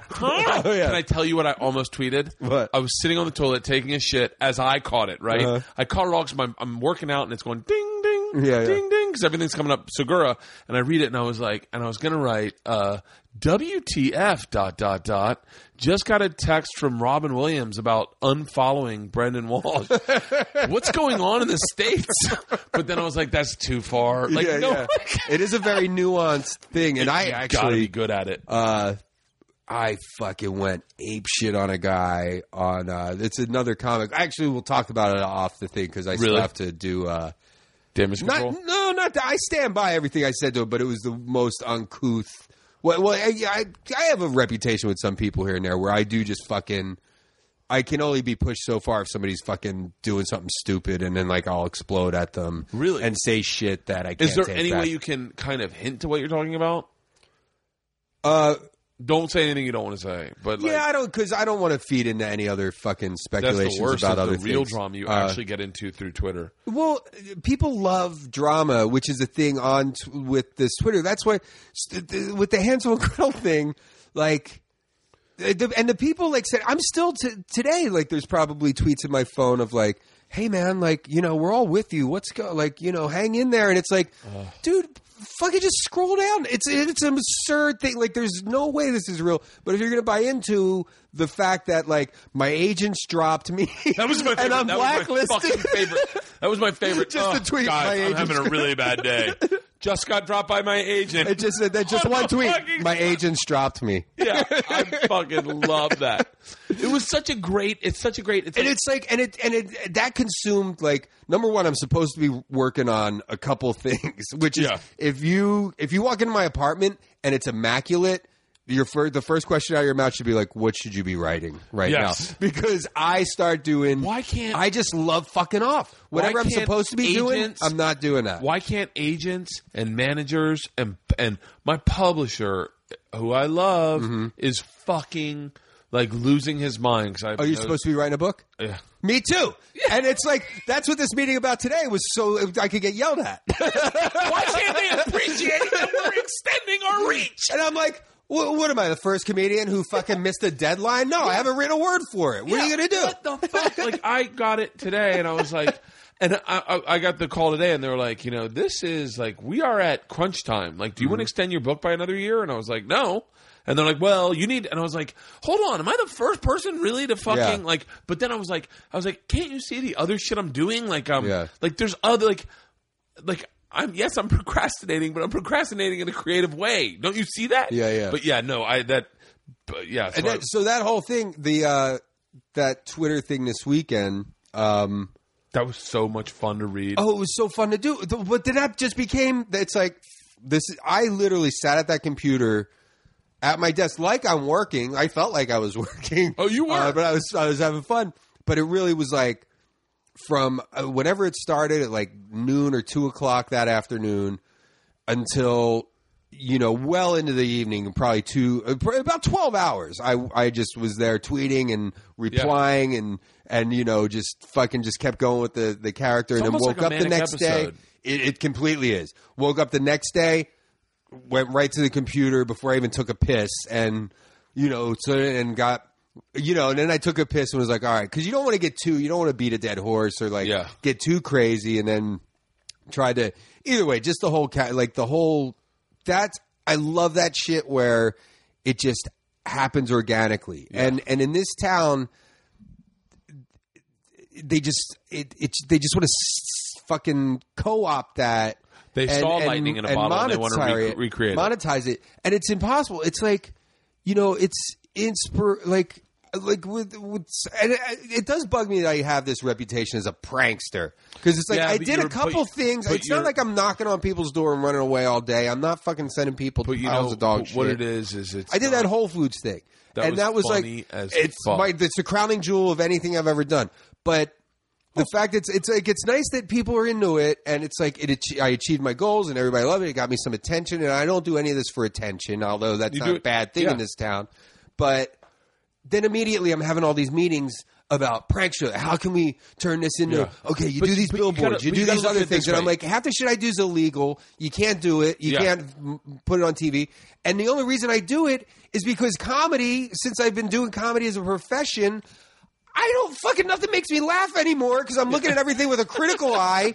I fucking you know I so I do this off the clock to fucking for me. Yeah. And now you motherfuckers caught wind of it, and I'm, I gotta drive to Santa Monica to talk to some dumbass bitch who's a producer trying to make some fucking dumb show about like like uh, like punked but like smarter, and it's But like here's the thing: you're not like like I did one thing that was my crowning jewel was Mm-hmm. me getting my ass waxed on television. it, the, it, it is to this day. It's the Yeah. Uh-huh. funniest thing I've ever done. I'll never beat it. But I've made a living off of it. Now, granted, if I had a nickel for every, because I did that, and then I did the hurt bird thing where I fucking fought a bull or fought a bear, Oh, yeah. fought a bull, swam with great white sharks. Was an MMA st- guy, got choked out. Like I did that.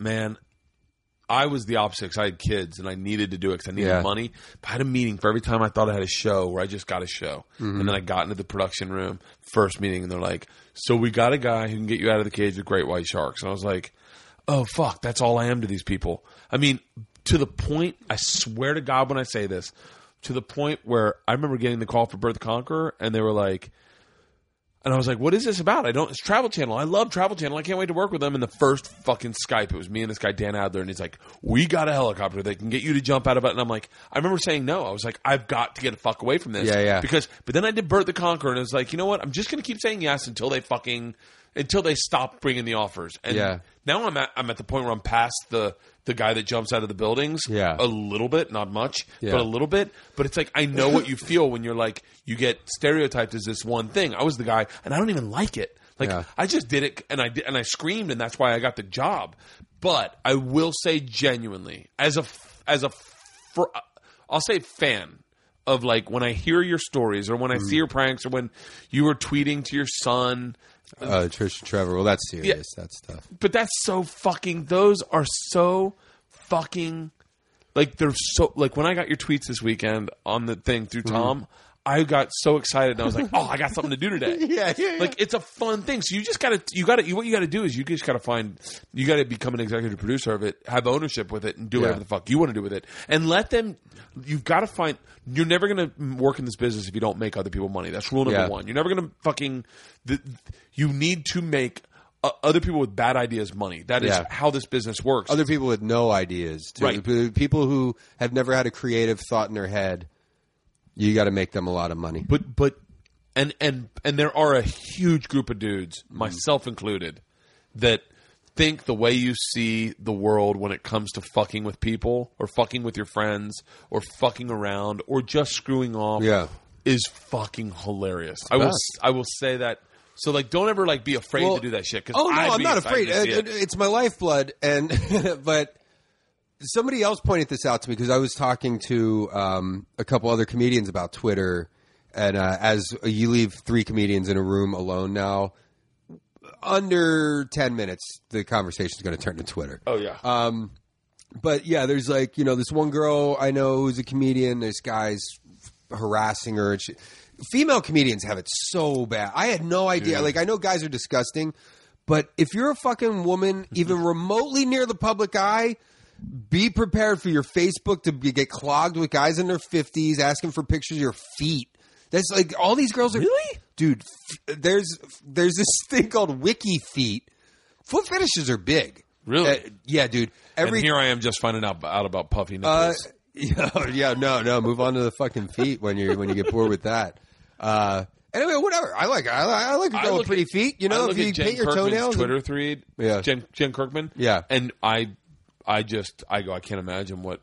I wouldn't even check my app. It's uh, you know, and it is it's tough. Like there, but with Twitter, like the, this was the topic with me and these other two comics. One was a girl, and one was a guy, and who's, you know, who's she- the guy doing? Can you tell me? uh, I, I don't want to get into that. Um, but uh, yeah, yeah, Okay, yeah, yeah. Um, and I only, uh, know, I only. Uh, okay, keep going. I won't Uh, say anything. so it, it, the point was like because i've been thinking about it with twitter like you get these at replies like there are people like as soon as you tweet something before it's even said faved and then replied to by people which is Yeah. great i love it that people are following me Yeah. that closely but then there's there's some fucking assholes who like you know you go you do something really funny and then you get these replies of people who just don't get it and fucking or they're just like you know, oh yeah, or why don't you take a plunger and stick it up your ass, Walsh? LOL, diarrhea army or whatever. And it's just like, Diarrhea. or I mean, you know what I Yeah, mean? It's I just like dumb shit, people trying to play along. And then that bums me, or like you, like me and a friend of mine are fucking around on Twitter, and then people start chiming in, That and you're like, that and then it happened with me and ruins the joke. It's like, eh, Yeah, that happened sorry. with me and you. Is that I saw people be like, like attack you, and I wanted to go. Hey, man, I'm fine with that for a future reference. Oh. I'm fine. Like whatever people like. You if- seem to be If we're having fun doing it, I don't care if people say shit. Like, and that's I'll send people direct messages like, "Are you cool with it?" Like, because I don't. That's not my goal. Is to have like, you know, especially with uh, our associations, you know, like with Rogan or Stanhope. Yeah. Fucking God bless the fans, but some of them are the fucking ninth level meathead fucking retard shitbags. And it's like, great, keep coming to shows. You're not disruptive, whatever. But Yeah, you guys I- are fucking retarded assholes who are just looking for a fight. They're just like sitting there in their basement on every message board, waiting for somebody to say the wrong thing to pile on. And like, and so like, I'll be joking around with a friend of mine, like you know, like Chelsea Peretti or or, or Moshe or or whatever, just one of my comedian friends. That where maybe we're isn't playfully necessarily in that click. well, we're just playing around Yeah. on Twitter, like going back and forth, insulting each other, whatever. And then people try to chime in, and then they say something fucking shitty about one of my friends, or they start shitting on. And then it's just like, you know, then you and your friend are like, well, guess that's over. Thanks for killing our bit, you fucking dumb asshole. Yeah, or or it's like it's like God forbid. I mean, I know for a fact that like a negative comment rings so much heavier than a positive comment. It's I not even imagine. the negative comment. Like, it's not that I feel bad if somebody says, like, hey, you're fat and you're not funny or whatever. It's like, fine, Yeah, I I know that about that, already. yeah. But, uh, but it's just when, like, when people, and this is why I exploded at this guy this weekend because the, um, privately I exploded at him because these things, when I'm doing these, bring me fucking joy. Like that, I, it's joy. It's pure, unbridled joy. Yeah. which I never feel. Even if I'm banging a fucking never been touched 18 year old supermodel on the road, which never happens. But Yeah. no, but even like you know, there's the the the the feeling of excitement and joy that I get when like me and a friend of mine are playing around or something like what I was doing this weekend. It's just it never happens and it's it's indescribable. And when somebody fucking throws a monkey wrench into that, I mean, I it fucking uh, it fucking makes me go bananas. Because then it's like you know you just stole my fucking joy. Like and i get fucking so angry. And this is what we were talking about with the twitter where it's like not just people shitting on you but people who just don't get it or people who chime in on every joke and it's a bummer and and it's like is it worth it like yeah twitter's a great fucking tool. Like Rob Delaney wouldn't be getting booked on an open mic if it weren't for Twitter. Uh, we love Rob. No, but I mean, I you know, never- nah, he, Rob's a funny I comedian. He always him, I was. follow him, and he's funny. But his Twitter. career is fucking Twitter Yeah. related 100%. Like, he wouldn't be selling out the shows that he's doing. And that's nothing against. Rob and his. Oh, you like are- that's where my brain goes? He's selling out. Oh, Delaney's fucking killing it Is on the road. I don't, I don't even want to get into it. Yeah, no, no, Rob's a I'm funny sure guy. I'm sure he's hilarious. I just Funny yeah. guy, repeat The last thing I need to know is the last thing I need in my crawl is what's Rob Delaney up to these days? But the days. thing is that Twitter is a great tool for us, you know. Um, but is it worth the fact that like I could name probably five Twitter handles of people who I hate that I've never met. So is it worth having that shit in your head just that I can get the word out that much easier about You know- my shows? The fact that I know that like this guy, like I even know what they're gonna tweet when I put a tweet out, and it's like, Yeah. well, you can't block them; they're a fan, but they're a fucking dumb asshole who doesn't get it, and they Yeah. ruin my fucking day. And is it worth having? Like, where's the balance? Is it like clogging my brain with stupid assholes' names who I don't like on Twitter? Like, is it? Should we just get rid of it? Is it? Is it? It's, Uh, I'll tell you what. It, uh, this is. Um, I only say this because recently I was out of the country for 14 days, and I couldn't use Twitter except for when. On I was at the hotel. yeah. when I was at the hotel, my phone. that's when I'm load in. Canada. It's fucking. I don't. I don't use my data in Canada because it's Yeah, expensive. I just use it at the, when I get to the hotel. Yeah. It just Wi-Fi's it and it starts loading it up. Yeah. I'll tell you the two things that happens in that moment is well, number one, I don't get any of the at replies because my phone just doesn't work that Yeah, way. yeah. Like I don't, I don't read any of the negative Yeah, things. I just get the last five that were sent. Right. And the other thing is I don't look at my phone all day, and it it, it clearly, definitely, distinctly uh, swings my serotonin in the right direction. yeah. Like I know for a fact I'm not I'm not thinking about my phone. So when you were talking about the joy it brings you when Yeah. you get in those moments, like the joy when you get when you tweet a funny joke or you get into a twenty funny like when we were I can tell you what bar I was sitting at when when you, I tweeted this picture of my boots. Yeah, yeah. And I remember excited to look at what your reply was. And Yeah, then when yeah. I got your reply, I'd fucking like my heart would Oh, race, and dude, I'd go, yeah. I think of my reply. Like I remember my reply. One of your replies was like, um, "You were like, we're gonna handle this when you get when you get back." And I was like, "Well, just tell me the store you're PAing at, or the store you're you're temping at, and Uh. I'll yeah. stop by." and I got excited. I remember I called Segura. I was like, leave it?" But like, but like those moments that that bring you pure joy. It's like it's like. It's like those random times. Well, there it, it's what I uh, not to cut you off, but that was to finish the thought with the um, like with the negative shit, or just you know with the people that don't get it and that fucking bum you out. oh, read Colin Twitter. Quinn's timeline. Oh, dude, I love, and, and that's Colin essentially Quinn what I was doing this weekend. is the was- definitive. I, I wonder. best. I wonder best at that. he has defined making Americans lose their fucking mind. he's he's just king. He's the king of trolling on but Twitter. he, took. I mean, he took it to a level that I would, I could never, I would never. Well, defend and that's why I in think, a, in a uh. Like, just say what you want to say, but this is an, he was brave. Yeah, yeah, like, yeah, yeah, yeah. You yeah, yeah, He yeah. clearly just like takes his glasses off Yeah. goes, I won't be reading these for a while. Yeah, yeah. Well, but that's what I think. That's that might feed into. I mean, I've always liked doing that shit. Like you know, fucking with people. I Yeah. wrote a whole book of letters to companies when I had a temp job in Austin, just to fuck with people Yeah. because it makes me happy. But the to balance it out, like with those like the Colin Quinn type trolls and like what happened this weekend where you're just confusing people and and Yeah. fucking with people hard and some people like I, I have a fucking heart you know like some people are Yeah. tweeting to me where they're obviously really concerned but I'm not going to tip my hat to them because they're going to fuck up the joke Yeah. and and you know what fuck you because you motherfuckers ruin my goddamn day so often this is a pay like fuck you i'm doing what i want to do Yeah. and like i hey you're a nice lady i'm glad that you were you're worried about my mental well-being I can't wait till we get off this podcast and I get to tell you secrets. Oh, yeah. I'm dying to fucking talk about all the secrets right now, and I I, I hate that right now. People are like, just talk about it on the podcast, Bert. That's what these things are about. No, it's dude not. everything's not public just because there's fucking podcasts There's a lot people- of non-public shit. Yeah, man, we can't fucking air everything out. Well, that's and that's the th- yeah, we have to have things for ourselves because once you get in this business, you're selling yourself as a commodity. Number Yeah. one, and then every little aspect, anytime you get any attention, and I love my managers and I I, I love my agents.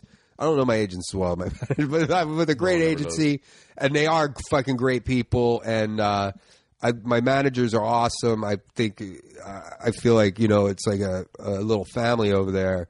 But um, uh, this industry, once you do something that gets people's attention slightly, like the Whole Foods thing or a Twitter thing, like okay, you know, like I'm surprised that I didn't get fucking a call this weekend from someone going, "Hey, uh, we got a there's a uh, TBS is doing a Twitter based." Uh, reality show they well, actually that would be i don't know i can't think of a good example but but where it's like but like well like the whole foods thing where it's like a one-time thing you can't do that on tv and and the, the the amount of meetings that i went to for prank shows and stuff was unbelievable. And it's just because like people like the the industry side of this business is just like oh what what he did something people paid attention glub Yeah. glub Uh, uh, okay let's get yeah there's a way to make a buck off it. It's like fuck you this is for me. Like can, Yeah. we have to have stuff for ourselves. And like every little like uh, no matter who the most like Louis CK or Doug Stanhope like yeah they're fucking the most honest guys on stage Bill Burr. They're but they're not ta- like they ha- you need to have your own shit. Everything's Yeah. not a fucking show for you. Like we're not these special breed of people that are put on this planet to. Well, fucking... you're not. You're not a. You're not a machine. Like you're not like. Whoa, whoa, whoa, whoa, whoa. whoa, whoa, whoa, whoa! Stop the clock. I, I like. You're I, the machine. I'm the machine. I'm the machine. uh. I am the machine. You have no idea how weird that is when you're with your kids at a fucking mall and, so- and you hear two dudes. Actually, I do know how weird it is for me to be about it, be at a mall with your kids. it's fucking weird as fuck. Remember that time you said the cops?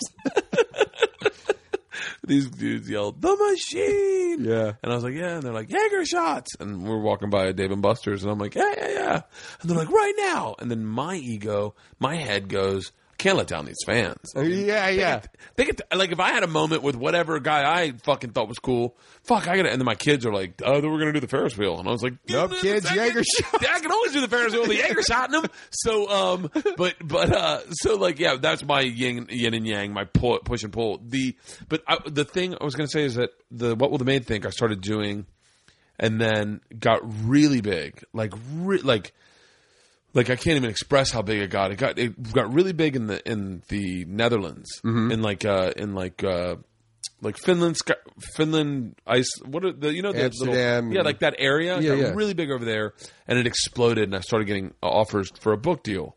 And I was What, like, what was it? The uh, what will the maid think? The where I fucked oh, the that got room. real big in, in the Netherlands. got huge. Well, it should. I mean, it's it's brilliant. it, it well, thank you, but the it, shit you can do with fucking towels and clothes. I but was- like, I mean, I I, It I was- don't know how was- you pack it on the road, meant- but it's like I this is I'm going I'm going to Nashville this weekend. This is I'm I'm not oh. going to wear it on a plane, but this I is all had- that's in my suitcase. I had a wardrobe mm-hmm. for Oh, I had okay. Uh, because I was doing TV at the time. Yeah. so I had a huge thing of fucking basically So a pair of jeans and Dis- shoes disposable nothing, yeah. wardrobe. Yeah. So uh, and and a lot of shit you'd use and it would get muddy and you couldn't Yeah, use yeah, the yeah. next one. They just throw them away. Yeah. So I was fucking with these hotel rooms and I was doing it.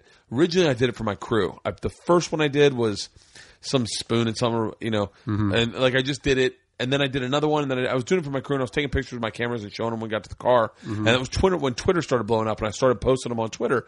And then I posted like maybe like ten, and then Adam Richman and I, the guy from Man vs. Food, we started doing them back and forth. He I, he would do one, and I would do one. Oh, okay. And then and then uh, and like I maybe had like twenty of them, and I got and then it blew up in the Netherlands. Oh, wow. uh, or whatever, Scandinavia. They blew up in Scandinavia, and uh, and they were like, "You want to? We want to do a book deal?" And I was like, "That would be fucking great." Just the pictures of the just the pictures. such a great. And then and so this is your book deal that you're procrastinating on? no, no. Okay.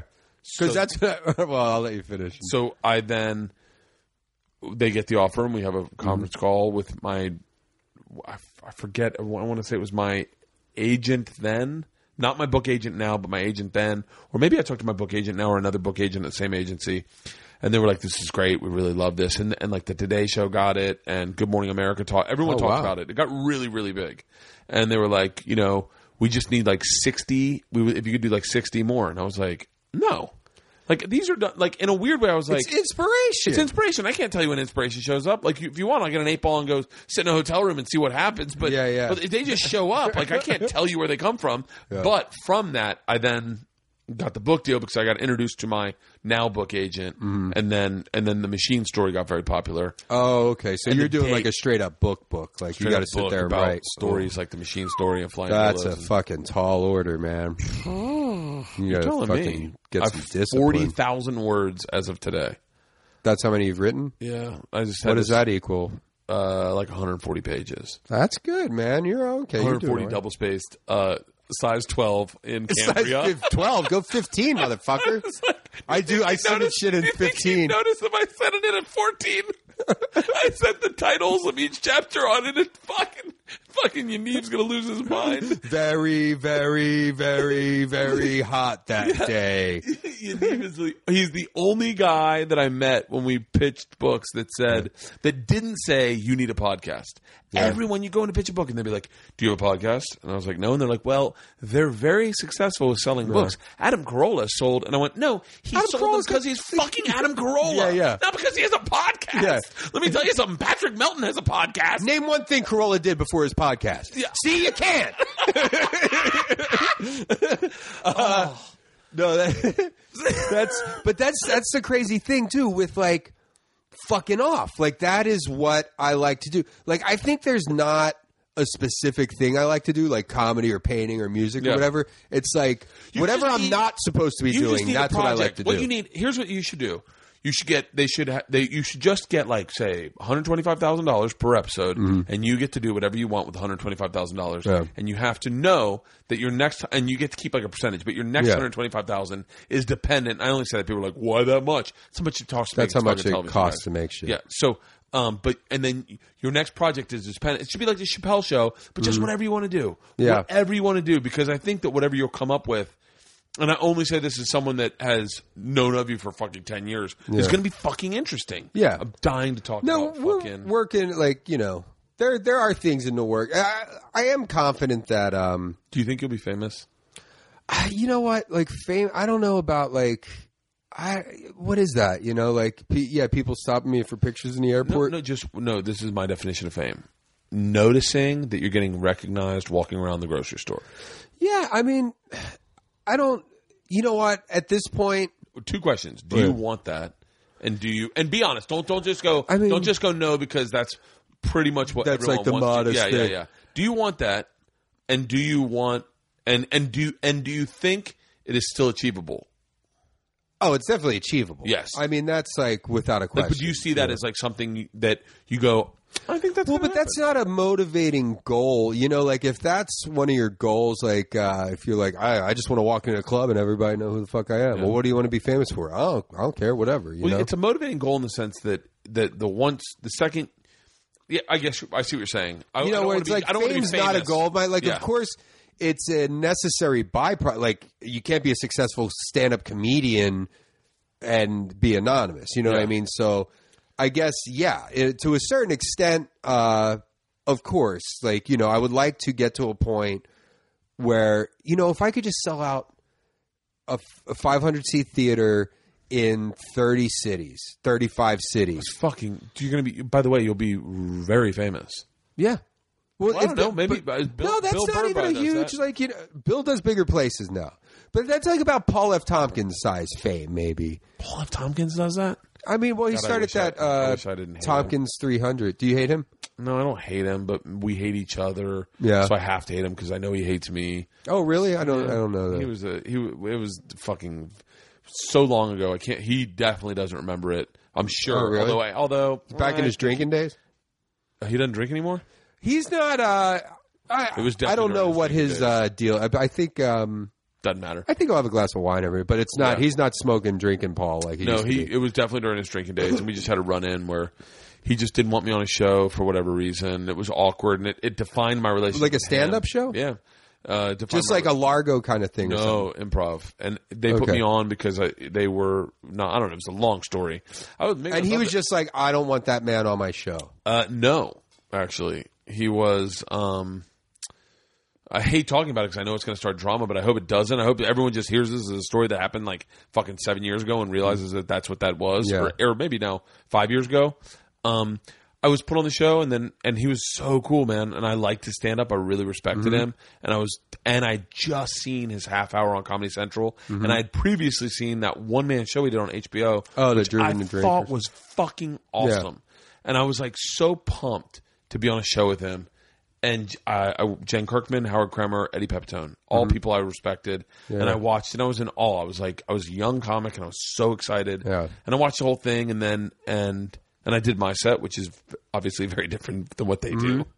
And uh, and I got done, and and they were all cool to me. Like, I mean, to this day, if I see Howard Kremer, I hang out with him. He, I don't Yeah, hang out with him, but. I, yeah, I but mean, like, everybody's yeah, cool. and Eddie Pepitone too. I, And I, I was, I hung out and I drank with him. We had a great time, and then Mm-hmm. I got there the next day, and Paul had marked my name off the list on a, in a magic marker, eh, like he didn't want me on the show. And then they put up a new list because he had done that, and he did it again, and then kind of got in my face.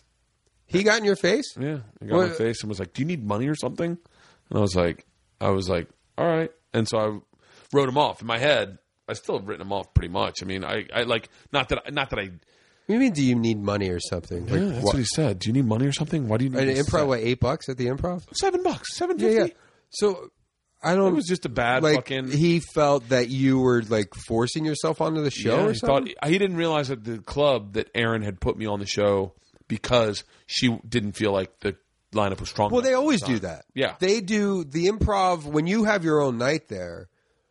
They give you could pick like three people, and they throw two other people on the show, whether you like it or not. and he was he was very he was very condescending and very rude to me and I Mm. and I just I was I was extremely hurt Mm. like I was because I had hung out with him the night before like if he had just blown me off the night before I would have seen it coming but But he was out. hanging out jovial, and hanging out fun. jovial having drinks talking we were talking about comedy I was talking about how great his half hour was and like Jen Kirkman to her defense not that me and her had a falling out because of this also because because I told this story and and and I guess I didn't I don't whatever way I painted it I didn't paint it the right way for me to be friends with her. But we're totally fine now. We're Yeah. totally fine now but I will definitely say that this is so long ago. The fact that I'm bringing it up is mm. pathetic but No, it's not I, I'm curious. I'm, I'm the one that brought it because I'm no. So yeah so so my I Paul's from about it. Philly too. Yeah, I know. Uh, which I, once again, I, I don't, I can't imagine him coming from Philly. But man, crazy thing is like all Philly comics massively respect him. Dudes that do not do not do what he does think he's fucking Yeah. the tits. But I just, it was just one thing in comedy, and and Well, that's a shitty thing. uh, You know, I mean, he was obviously he was he was don't have- distinctly, and he does not remember it this way. He remembers himself being very generous, and he. I can promise you, he wasn't. He was like, "Do you need money or something? Like, why do you need these sets? Are you are you practicing for something?" And I was like, "No." They called me and asked me to the show, and he's like, "Well, you're not on it, okay? I was told one thing, and then they put your name on there, and I'm just telling you, you're not what I asked for, and you're not on it." And I went, "Okay." And he goes, "All right." Like he was trying. You could tell him. You could see him trying to like at the end, kind of spin it like, "So we're cool, right?" But he was such a dick Oh, that I walked away, and I, the worst part is my parents were in town that weekend, and I had given up hanging out with my parents and going out to dinner with them that night to go do this set because I was excited to fucking hang out with this dickhead. And because I was like, I hung out with them last night. I was like, Mom and Dad, I can't. You guys go out to dinner with my kids and my wife. I'm gonna go work, and I was Yeah, my I was yeah. like, I'll get to hang out with Paul. Tompkins again because I looked up to him, and he was a fucking douche up That's and the down. And I was like, and I still kind of, I, I saw him in Anchorman the other day, and I was like, and I was like, mm, funny part, but I can't laugh because I just No, was like- once somebody fucking shits on you like that, then it's uh, I'm- it's tough, man. Like, yeah, because it does. It hurts. it hurts. It's like it's like You're your just feelings like, are. wow. Stanhope shit on me one time, like so fucking aggressively. And I was in the room and I heard him doing it, and I don't know if he knew I was in the room or not, Mm-hmm. but I think he knew I was in the room. That's why he was doing it, and I, and it was funny, and the room was falling apart, Mm-hmm. and he was talking about just young guys who show up out of nowhere and don't have any chops, can't do stand up, and Mm-hmm. and he was, but he was drinking, and I was like, I was like, whatever, and then. uh and then I saw him after the show, and he acknowledged that I was there, but he acknowledged it in a way that he knew I was there before. Oh, yeah. Like so, I almost was like, he's a stand-up. He's allowed to do that. If I'm going to be a stand-up, I have to do that. And then randomly one night, I sent him a fucking email, fucking. After all this money that I had made or success I had accrued or whatever, I was just a road comic Mm-hmm. in Sacramento, and I sent him an email saying I was in a bad spot, and he replied back like a fucking friend, Mm-hmm. like man, it's called the quickening, let it happen. Yeah. just the less you care, the more fun it is. Yeah. like and it was, and and I've since then I've established somewhat of a friendship where I, I could Mm-hmm. go back and forth with him, and uh, but it's like you know I have tough skin. That's what my point was at. I have Yeah. tough skin. You can make fun of me, you can But- shit on me. yeah, yeah. You know, you can fucking and and and you know obviously when I respect you, you get even that much more leeway. Yeah. But but uh, yeah, that thing with Paul Tompkins was fucking. Yeah, that's unfortunate. Um, It's unfortunate, but it happens. it doesn't though, really. I mean, you, well, you know what I mean? Like when, how often have you seen shit like that go down? That's the only time it's ever happened to me. But I mean, how many times have you seen someone do that to someone else? In what have you been doing? Comedy, fifteen years or Yeah, something now. 15, So 14, 15? maybe that incident, and what? Maybe twice you Yeah, saw. I hope it. Ju- I guess it just defines your opinion of those people, and that's where you keep your friends close. I mean, I know that. Yeah, I mean, I think my my circle's got. well, I don't know if you saw many people turn their back on me this weekend on Twitter. Really? Seriously? Yeah, Marin, fucking uh, What? no, it's the Twitter thing we were talking about. Oh yeah. Oh yeah. Rob Delaney. I mean, I got, sh- I got I just got trolled in my own fucking man cave. Oh, so wait. Now, do you still hang out with Stanhope? Uh, no, we don't hang out. I mean, he, you know, I'm. We'll shoot the breeze on the phone. He's always gone though, and you're Occasionally, always on your own fucking and, uh, thing. We kind of had a when I moved out here. Uh, You don't have to talk about this almost don't want four years ago. Oh no, no, it's Okay, fine. No, yeah, we're yeah, yeah. totally cool. Oh, I mean, okay. I was like, he, uh, you know, he has a big Super Bowl party every year. He invited me. I was going to go, but I didn't work much this month, and you know, with the laying off the sauce, it's like there's no way I'm not going to fucking Yeah. drink if I'm out in this in the middle of the desert with a bunch of nuts.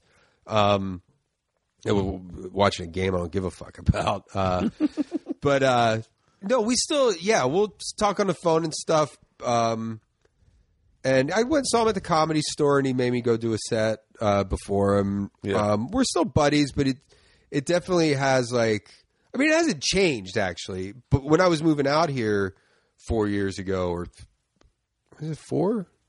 Two thousand nine. It's not even four years. It feels like I've been here forever. You haven't even been out here four years. No, God, March It does first. seem like you. I feel like you've been out Um, here ten. yeah, Like I feel like I've you've aged been around years, for a like the presidency. But he, on the way out here, we I stayed at his place because I drove from Austin, and his is like eh, it's kind of halfway between um, here in Austin, and went there to watch the Super Bowl. Actually, it was early February when I started driving out, and, and he was like, "Oh, come watch the Super Bowl." And uh, hang out for for a while on your way to LA, and then um, I still didn't have a place to live in LA. I was going to stay on Tig's couch and, um, you know, just try and figure something out. And he's like, you know what? I'm going to go on the road in a couple. I'm going on the road like on whatever. He was leaving in a few days, and he was having this thing built on his property, like this, like sh- like something like this. And Yeah. um, and he was like, this is fucking costing me a fortune. He's like, Do you, would you mind staying here for a couple weeks?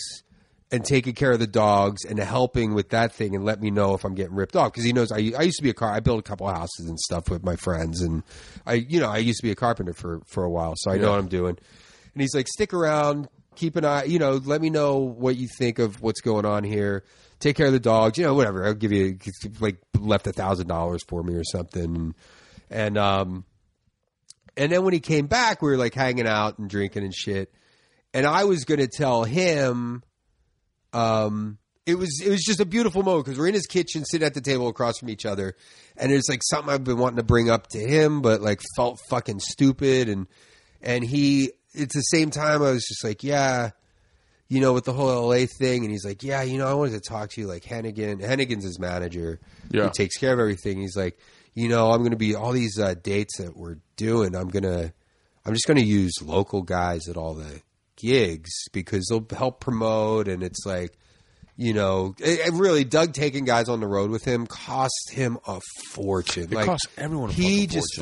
fucking like picks up every tab and you know he's a real generous guy but he but Doug's not making Rogan money or fucking Yeah. anywhere near a successful comic salary I know he's doing well now but like but still you know I mean it's like you know Tosh wrote like I mean they're Yeah, no, there's- Doug's he's not, not- yeah, selling he's- out theaters But he still, but he still has that that that cover that Yeah. he's got to meet, where he's like, "I'm paying for your well, meals." it's like it's it, when his drinks. manager's like, listen, you can't spend seventy thousand dollars a year on openers anymore. You know, Yeah. like because you know it adds up: hotel rooms, bar tabs, lunches, uh, fucking, and he always picks you know fucking losers to go on the road with him, so he's got to lend them a hundred bucks every now and then. yeah, Um, and so he's like, "Yeah, we're going to use local guys," and I'm just like, "Thank God!" Like I was going to say the same thing. Like, not, I, not, I was just going to be like, "Man, I love you. I love going out with you, but."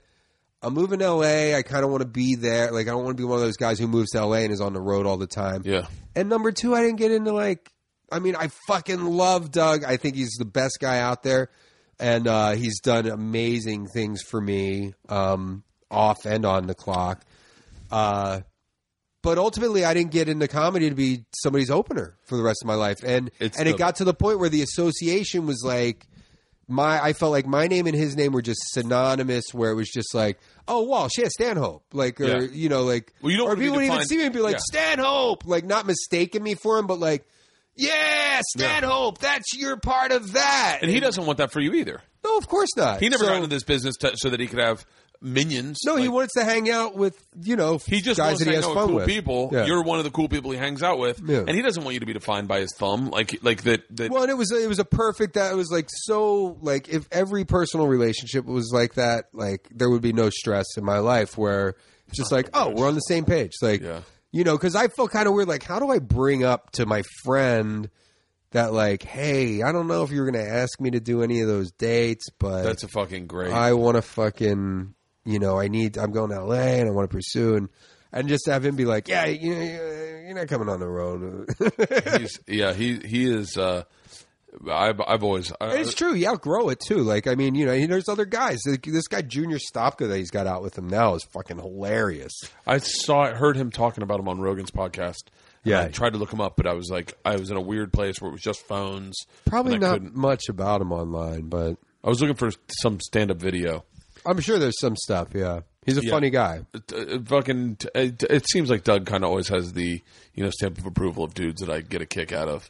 Yeah. Doug likes having chaos around him all the time too. Yeah. And it's like, you know, I think it's like, it definitely is. I listen to him and Todd fucking Tom Rhodes's podcast on Tom Rhodes's radio Mm-hmm. Yeah. once a fucking month because Oh, it's just them on Ambien drinking.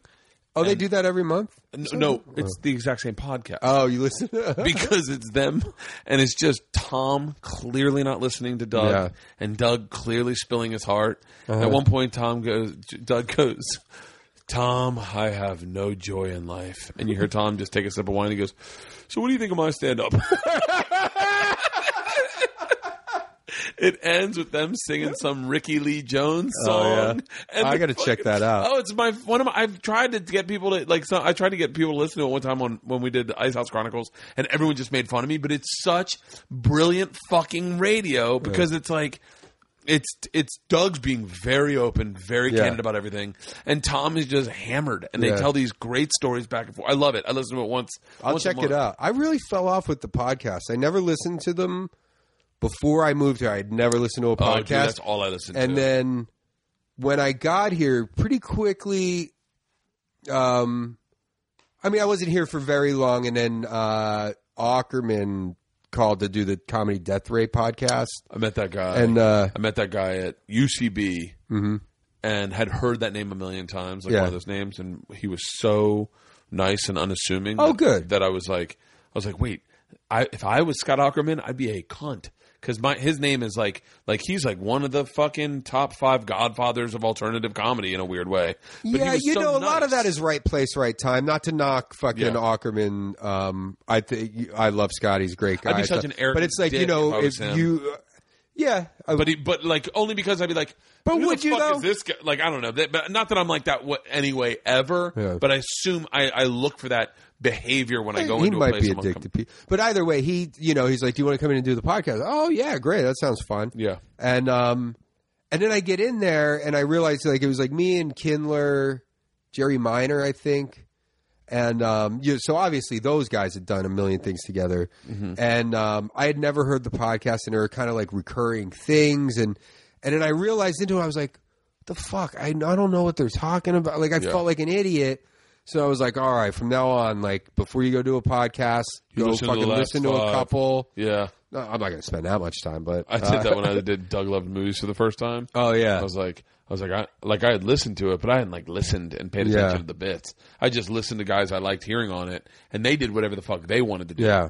And then and then I listened to one, and I was like, oh wait, he plays games and shit. Yeah. And I had to learn the games, and, then I went on, and I, I literally might have been his two worst appearances he's ever had. Because I'm just it's well, he never said anything about it. I've talked. To, well, he's told me a couple of them that I that I went and checked out. But either way, the point was like I went down this podcast rabbit hole for a while. really. just where I was Yeah. like, I was like, you know, kind of. Uh, I started listening to uh, the um, the one I was just talking about, um, Aukerman's thing every now and then, and then uh, Trussell's what WTF, you know, all that. Like, I all that started coming out around that same time. Yeah. And so that was just like, you know, every time I flew, I'm fucking, li- you know, depending on how long the flight is, I'll listen to fucking a million podcasts.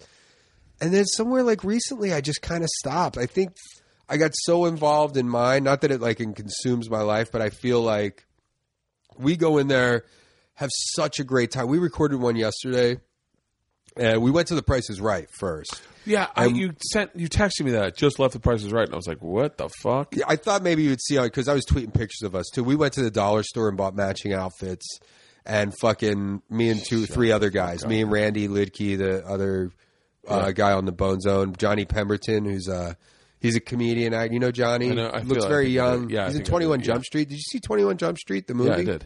It's so funny. Yeah. I thought it took me. Oh, I was one of the blown away. fucking movies. When when they say, "Don't fucking worry about that," and they sit down in the fucking principal's office, and he goes, "So which one of you guys is Johnny?" And they look at each other, and they're like, "Oh, we never learned our name." I laughed so hard that my wife had to hit me to stop laughing because my laugh was overwhelming the rooms, Yeah, yeah. and no one could hear the next fucking. J- Yeah, yeah. And I could not. Hmm, I didn't pitch you for a it job. just was like so because I had heard about um you know how funny the movie was, and Oh, I'm like, it's ah, I'm sure it's wait, funny for what it is. Johnny, he plays one of the high school kid, uh, the main high school kid. the drug dealer. He's just like a blonde. I don't remember. No, it was like th- a group of like three of them. three- is he he's one of like the the, ringleader. No, he's not a gay guy. He's got. I've got oh, you know, I'll show you a picture of him right now Oh, I'll tell you exactly. in his Price is Right outfit. Uh, Yeah, that movie was fucking awesome.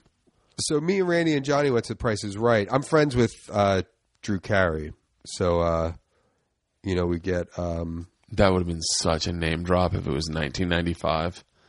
Drew's a great guy. Well, he's got some guys on there, but Oh, I know who he is. He's Yeah, one yeah. of the nerds. yeah, yeah, Yeah, yeah. I fucking love that guy. He was great. That's uh, that's He was the great. outfits we were wearing. Um, Yeah, Drew. Drew was a really sweet guy. When I started stand up, he was doing those Thursday night improv nights, and I did one show. we're all wearing the same outfit.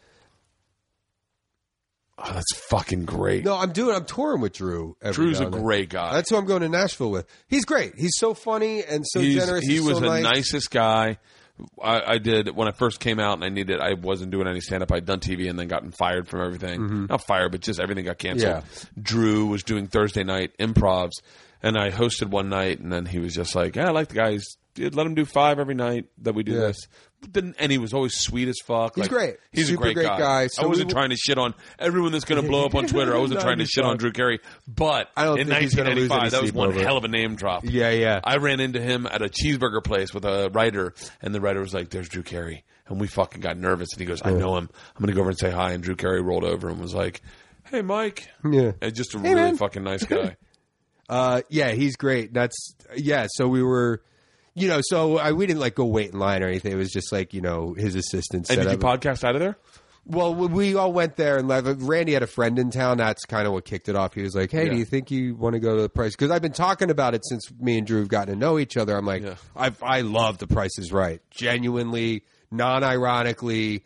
I've loved The Price is Right since I was Really? three years old. I mean, everyone. That's like a, a part of It's great. Americana in everyone's Yeah. head. And so Randy's and I, you know, but I was thinking, oh man, I should probably save it. I don't want to bug him and be like every week, like, hey Drew, can I come again to the Price is Right? Oh, And, yeah. Uh, and so I thought, ah, maybe I should save it for like a chick or something, you know. And uh, so, but and, uh, which is, would have been a, huge mistake because four guys dressed the same. Oh, we're going to be all over the episode too. February twentieth it airs. Everybody, fucking DVR. The Price is Right on your screen on the right side of your screen right on that aisle there's four idiots wearing bright yellow t-shirts with black and uh, with black collars and a black and yellow baseball cap. Oh, that's and we hilarious. are fucking all over that show. Oh, we are all over it. and between drew actually he walks out until he sees us and fucking just starts cracking up. And then like goes on with the show and during the commercial breaks. He uh you know, he talks to the audience and he comes over. He's like, "Oh, hey, uh, yeah, Brendon, how you doing?" or whatever. And I'm like, "Oh, he's just tipping the hat that he knows me right away." I'm like, "Oh, wait, I'm wearing a giant name tag." Yeah. Oh, and fuck. it's like, You do so- have the name tag still? we're gonna we're gonna uh, I'm gonna auction them off on you. We're gonna auction the I'm off auctioning uh, mine, Johnny's, and Randy's uh, shirt, hat, and the shirts still have the name tags on them. We need to buy. We want to start video broadcasting again, Yeah. live streaming our video That's podcast. And we need some equipment and shit. So I'm gonna when it airs, I'm gonna put them Where do you up guys do yours out of? at Randy's house now. Okay, Uh, and then the second question: How's Drew stand up these days? it's great. He's a funny guy. Yeah. Um, it's he's definitely Is he is is he playing to the? I'm assuming that a lot of Prices Right people are coming out to see him. the crowds are good. You know, it's hard to tell. I mean, there's he, he's not clean, so it's not the- like people when looking I saw for him, family. He was aggressive. Yeah. he was like fucking hardcore. He's funny, like, you know. It's hard. I mean, he's he's a funny guy. He's a Yeah. funny guy to the bone, you know, and like likes to have a good time. Um, he he's drinking? he's going to be touring. He's not a big drinker. He used to be right. I don't know. Priscilla.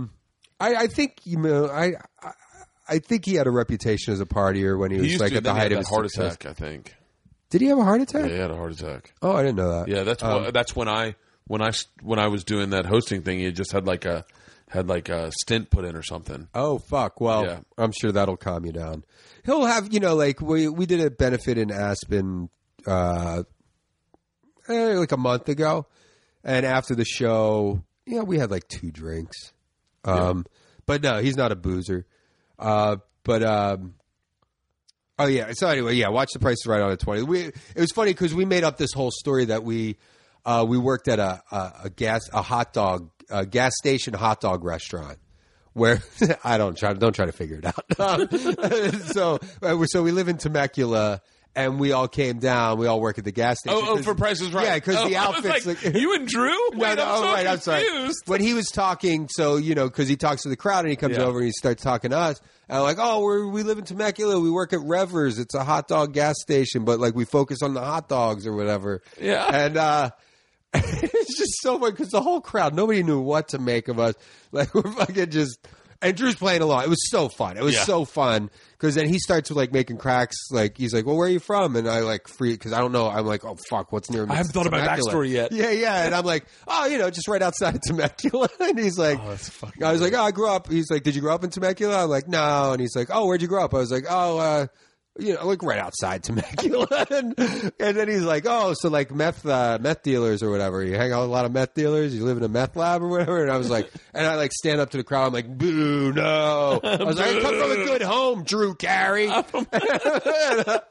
So it was like, so we did that yesterday, and that's that's. I thought maybe you would have seen on Twitter that I wasn't lying because it does sound stupid. No, I'm at the Price is Right. I'll I thought I was like, God, is, is he working at the prices right?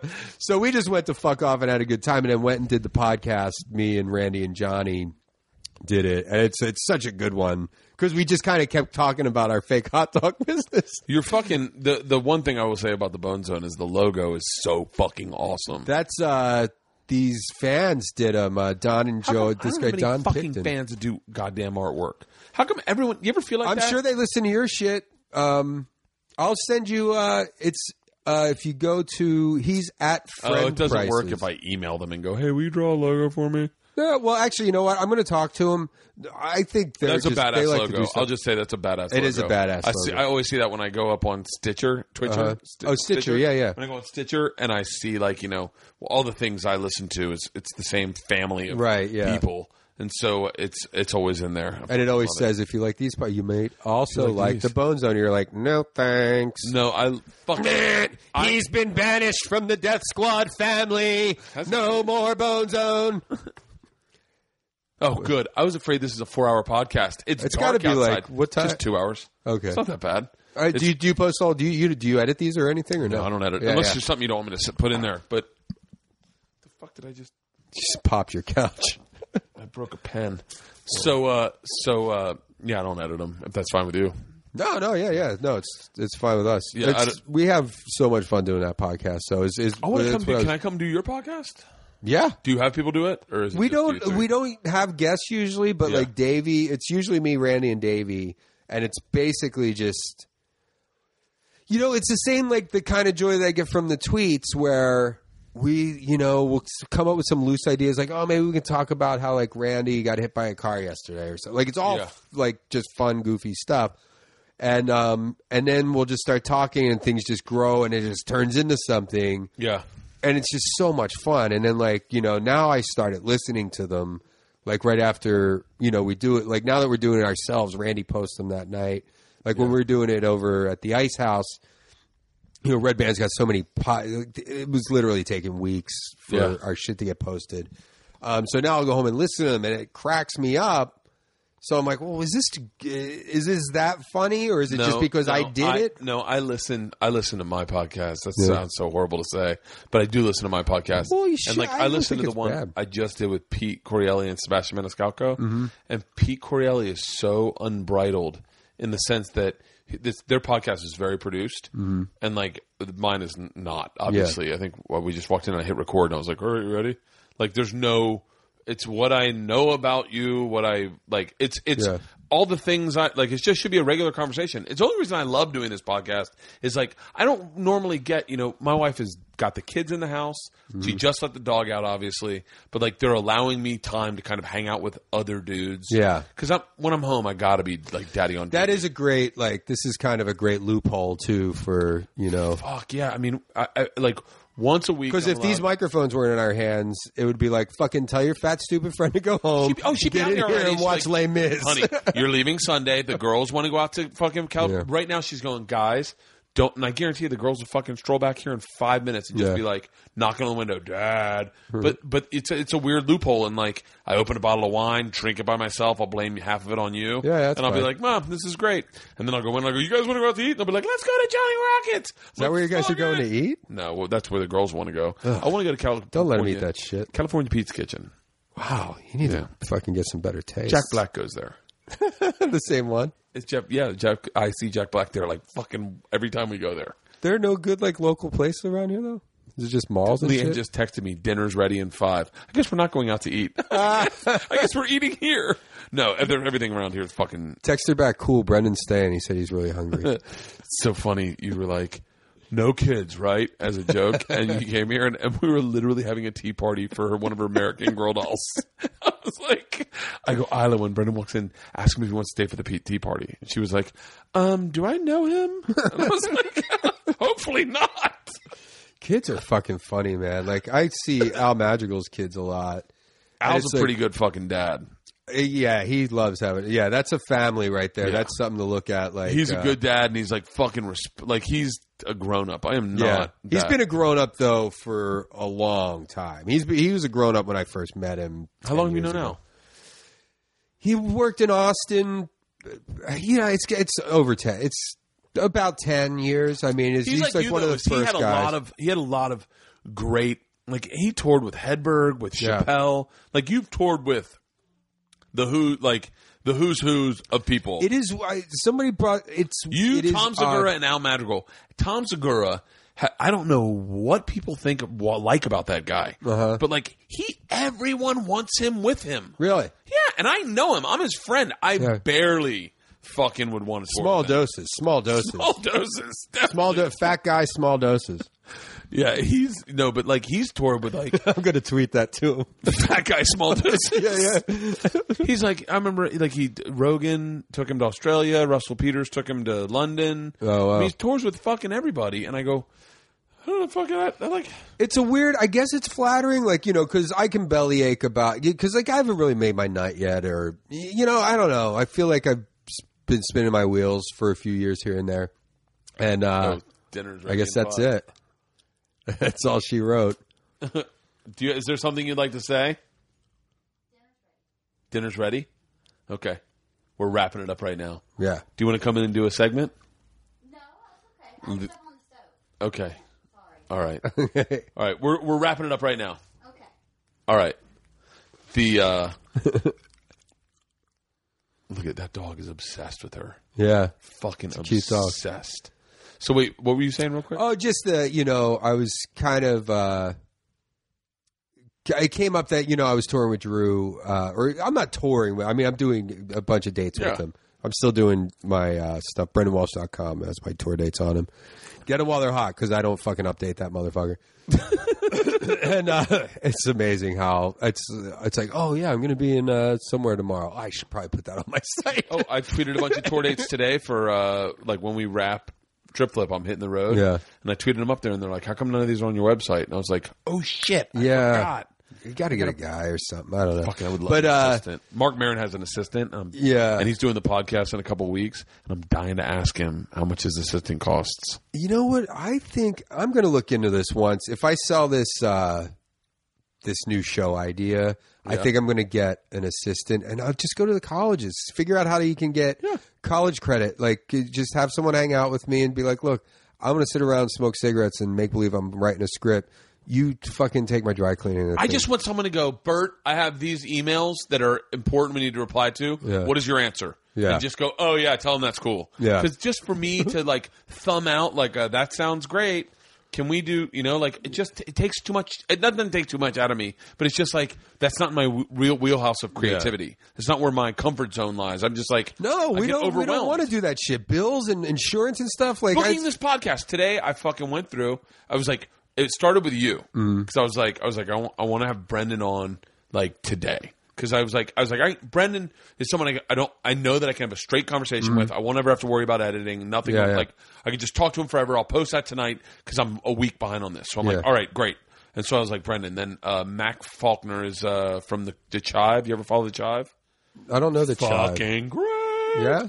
yeah. Oh my god! But it's it's it's I fucking love it. It's an app that I just it's a website too, but you can go to thechive.com. Okay. It's just pictures of chicks with, with ju- they just look hot, funny pictures. Oh, you know what? I got out of that. I don't do that. Uh, you, Benson turned me on to um, fuck. Pretty girls, I like girls. Dale. Either way, there were a bunch Yeah. of uh, Twitter things you can follow, and they just post pictures of hot naked girls. And It's, it's, not like, even naked. It's not even naked. It's just sexy. Okay, Sexy. Even that shit, it's like you know what? There's enough. I Uh, get enough it's- of it. It's good for me taking a shit. I get Yeah. on. I get on my. Thing Well, you're and I go- married and stuff. I go, what's the chive like? So then I hop on Max coming in Friday. Alison Rosen from uh, Carolla's podcast. Oh, right, yeah, yeah. Alison Rosen and I did her podcast. She's fucking one of the like most put together chicks I've ever hung out with. She's coming in, and then Maron, and then that's February. But just booking this podcast is like I, f- I feel weird texting someone going, you know. Yeah. It's a reason that you're in a fucking good place with the Bone Zone. Is like it's just the three of us. When we get together, we do it. Well, and I think that's something to, um, you know, not pat ourselves on the back, but it's like you know, all these comedy podcasts, it's like comedians sitting around talking about serious shit most of the time. It's like we just want to fuck around. I don't know. I think hopefully it separates us. We don't get a ton of listeners, but. Um, or actually, I don't even know how many listeners we get, but Oh, I'm fucking It's, obsessed uh, with that. oh, really? Oh yeah. How, what do you What do you do?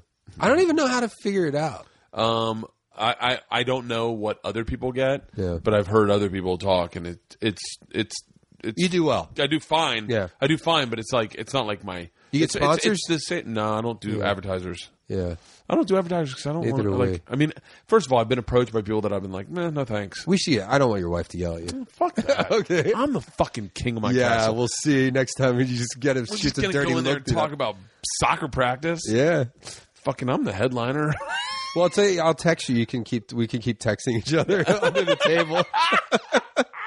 oh, um, all right. We should wrap up. Brendon, man, I thank you so much for coming out and doing Dude, this. it's great to hang out. Um, like you said, we never see each other. Is there anyone that you would like? Here's what I also like doing on this podcast is like if I'm home for like a Saturday when people are home. Mm-hmm. Yeah. Is there anyone you'd want to do the podcast with? That like that come in and like we'll just get a bunch of fucking whatever enjoyables that people need to have. Oh, yeah. to, like, Um, like like who who do you get down with? uh, you know, Duncan Trussell? oh, perfect, or- perfect, done, done. Have you had Duncan on before? Yeah, yeah, no, but- but I've done Duncan's a bunch. And, Okay. and I keep trying to line up Duncan, and I love having a bunch of people in here. Yeah. because then I don't have to, have to do any work. Yeah, me and Duncan, or me and Randy from the Bone Zone, Dude, or me and Johnny Pemberton, or Let's let's do a Bone Zone episode where we bring in the whole Bone Zone. Okay. and we'll do it here, and we'll do a like you guys run it, and I'll just be a part of it. okay, That'd be fun. yeah. Um. Uh, is there anything you want to plug? Uh, Is that her texting me one more time? watch The Price is Right on February twentieth for real. Um, yeah, yeah, it's her. Uh, Wrap it up, big boy. Price is Right on. There's uh, a star- there's starving children in Valley Village. Uh, Price is right on the 20th. Uh, BrendonWalsh.com. That's Brendon with an O, B R E N D O N. Walsh. Go to my tour dates. I'm in Nashville this weekend with Drew Carey. Next weekend, I'm at the Vancouver Festival. Following weekend, I think I'm in Florida. I just go look at my tour dates. It's, it's more updated through like May. More importantly, if you want to enjoy Twitter thoroughly yeah, at BrendonWalsh.com. B R E N D O N. and just be one of the people to enjoy it, Yeah, or just get some dumb asshole who you hate to get them to follow me, and I'll, you know, Yeah. be tortured. send your Somebody who just doesn't get it. it. Yeah. Post it on Facebook, guys. This is the reason to join Twitter. All right, Brendon. Thank you. Thanks, Bert.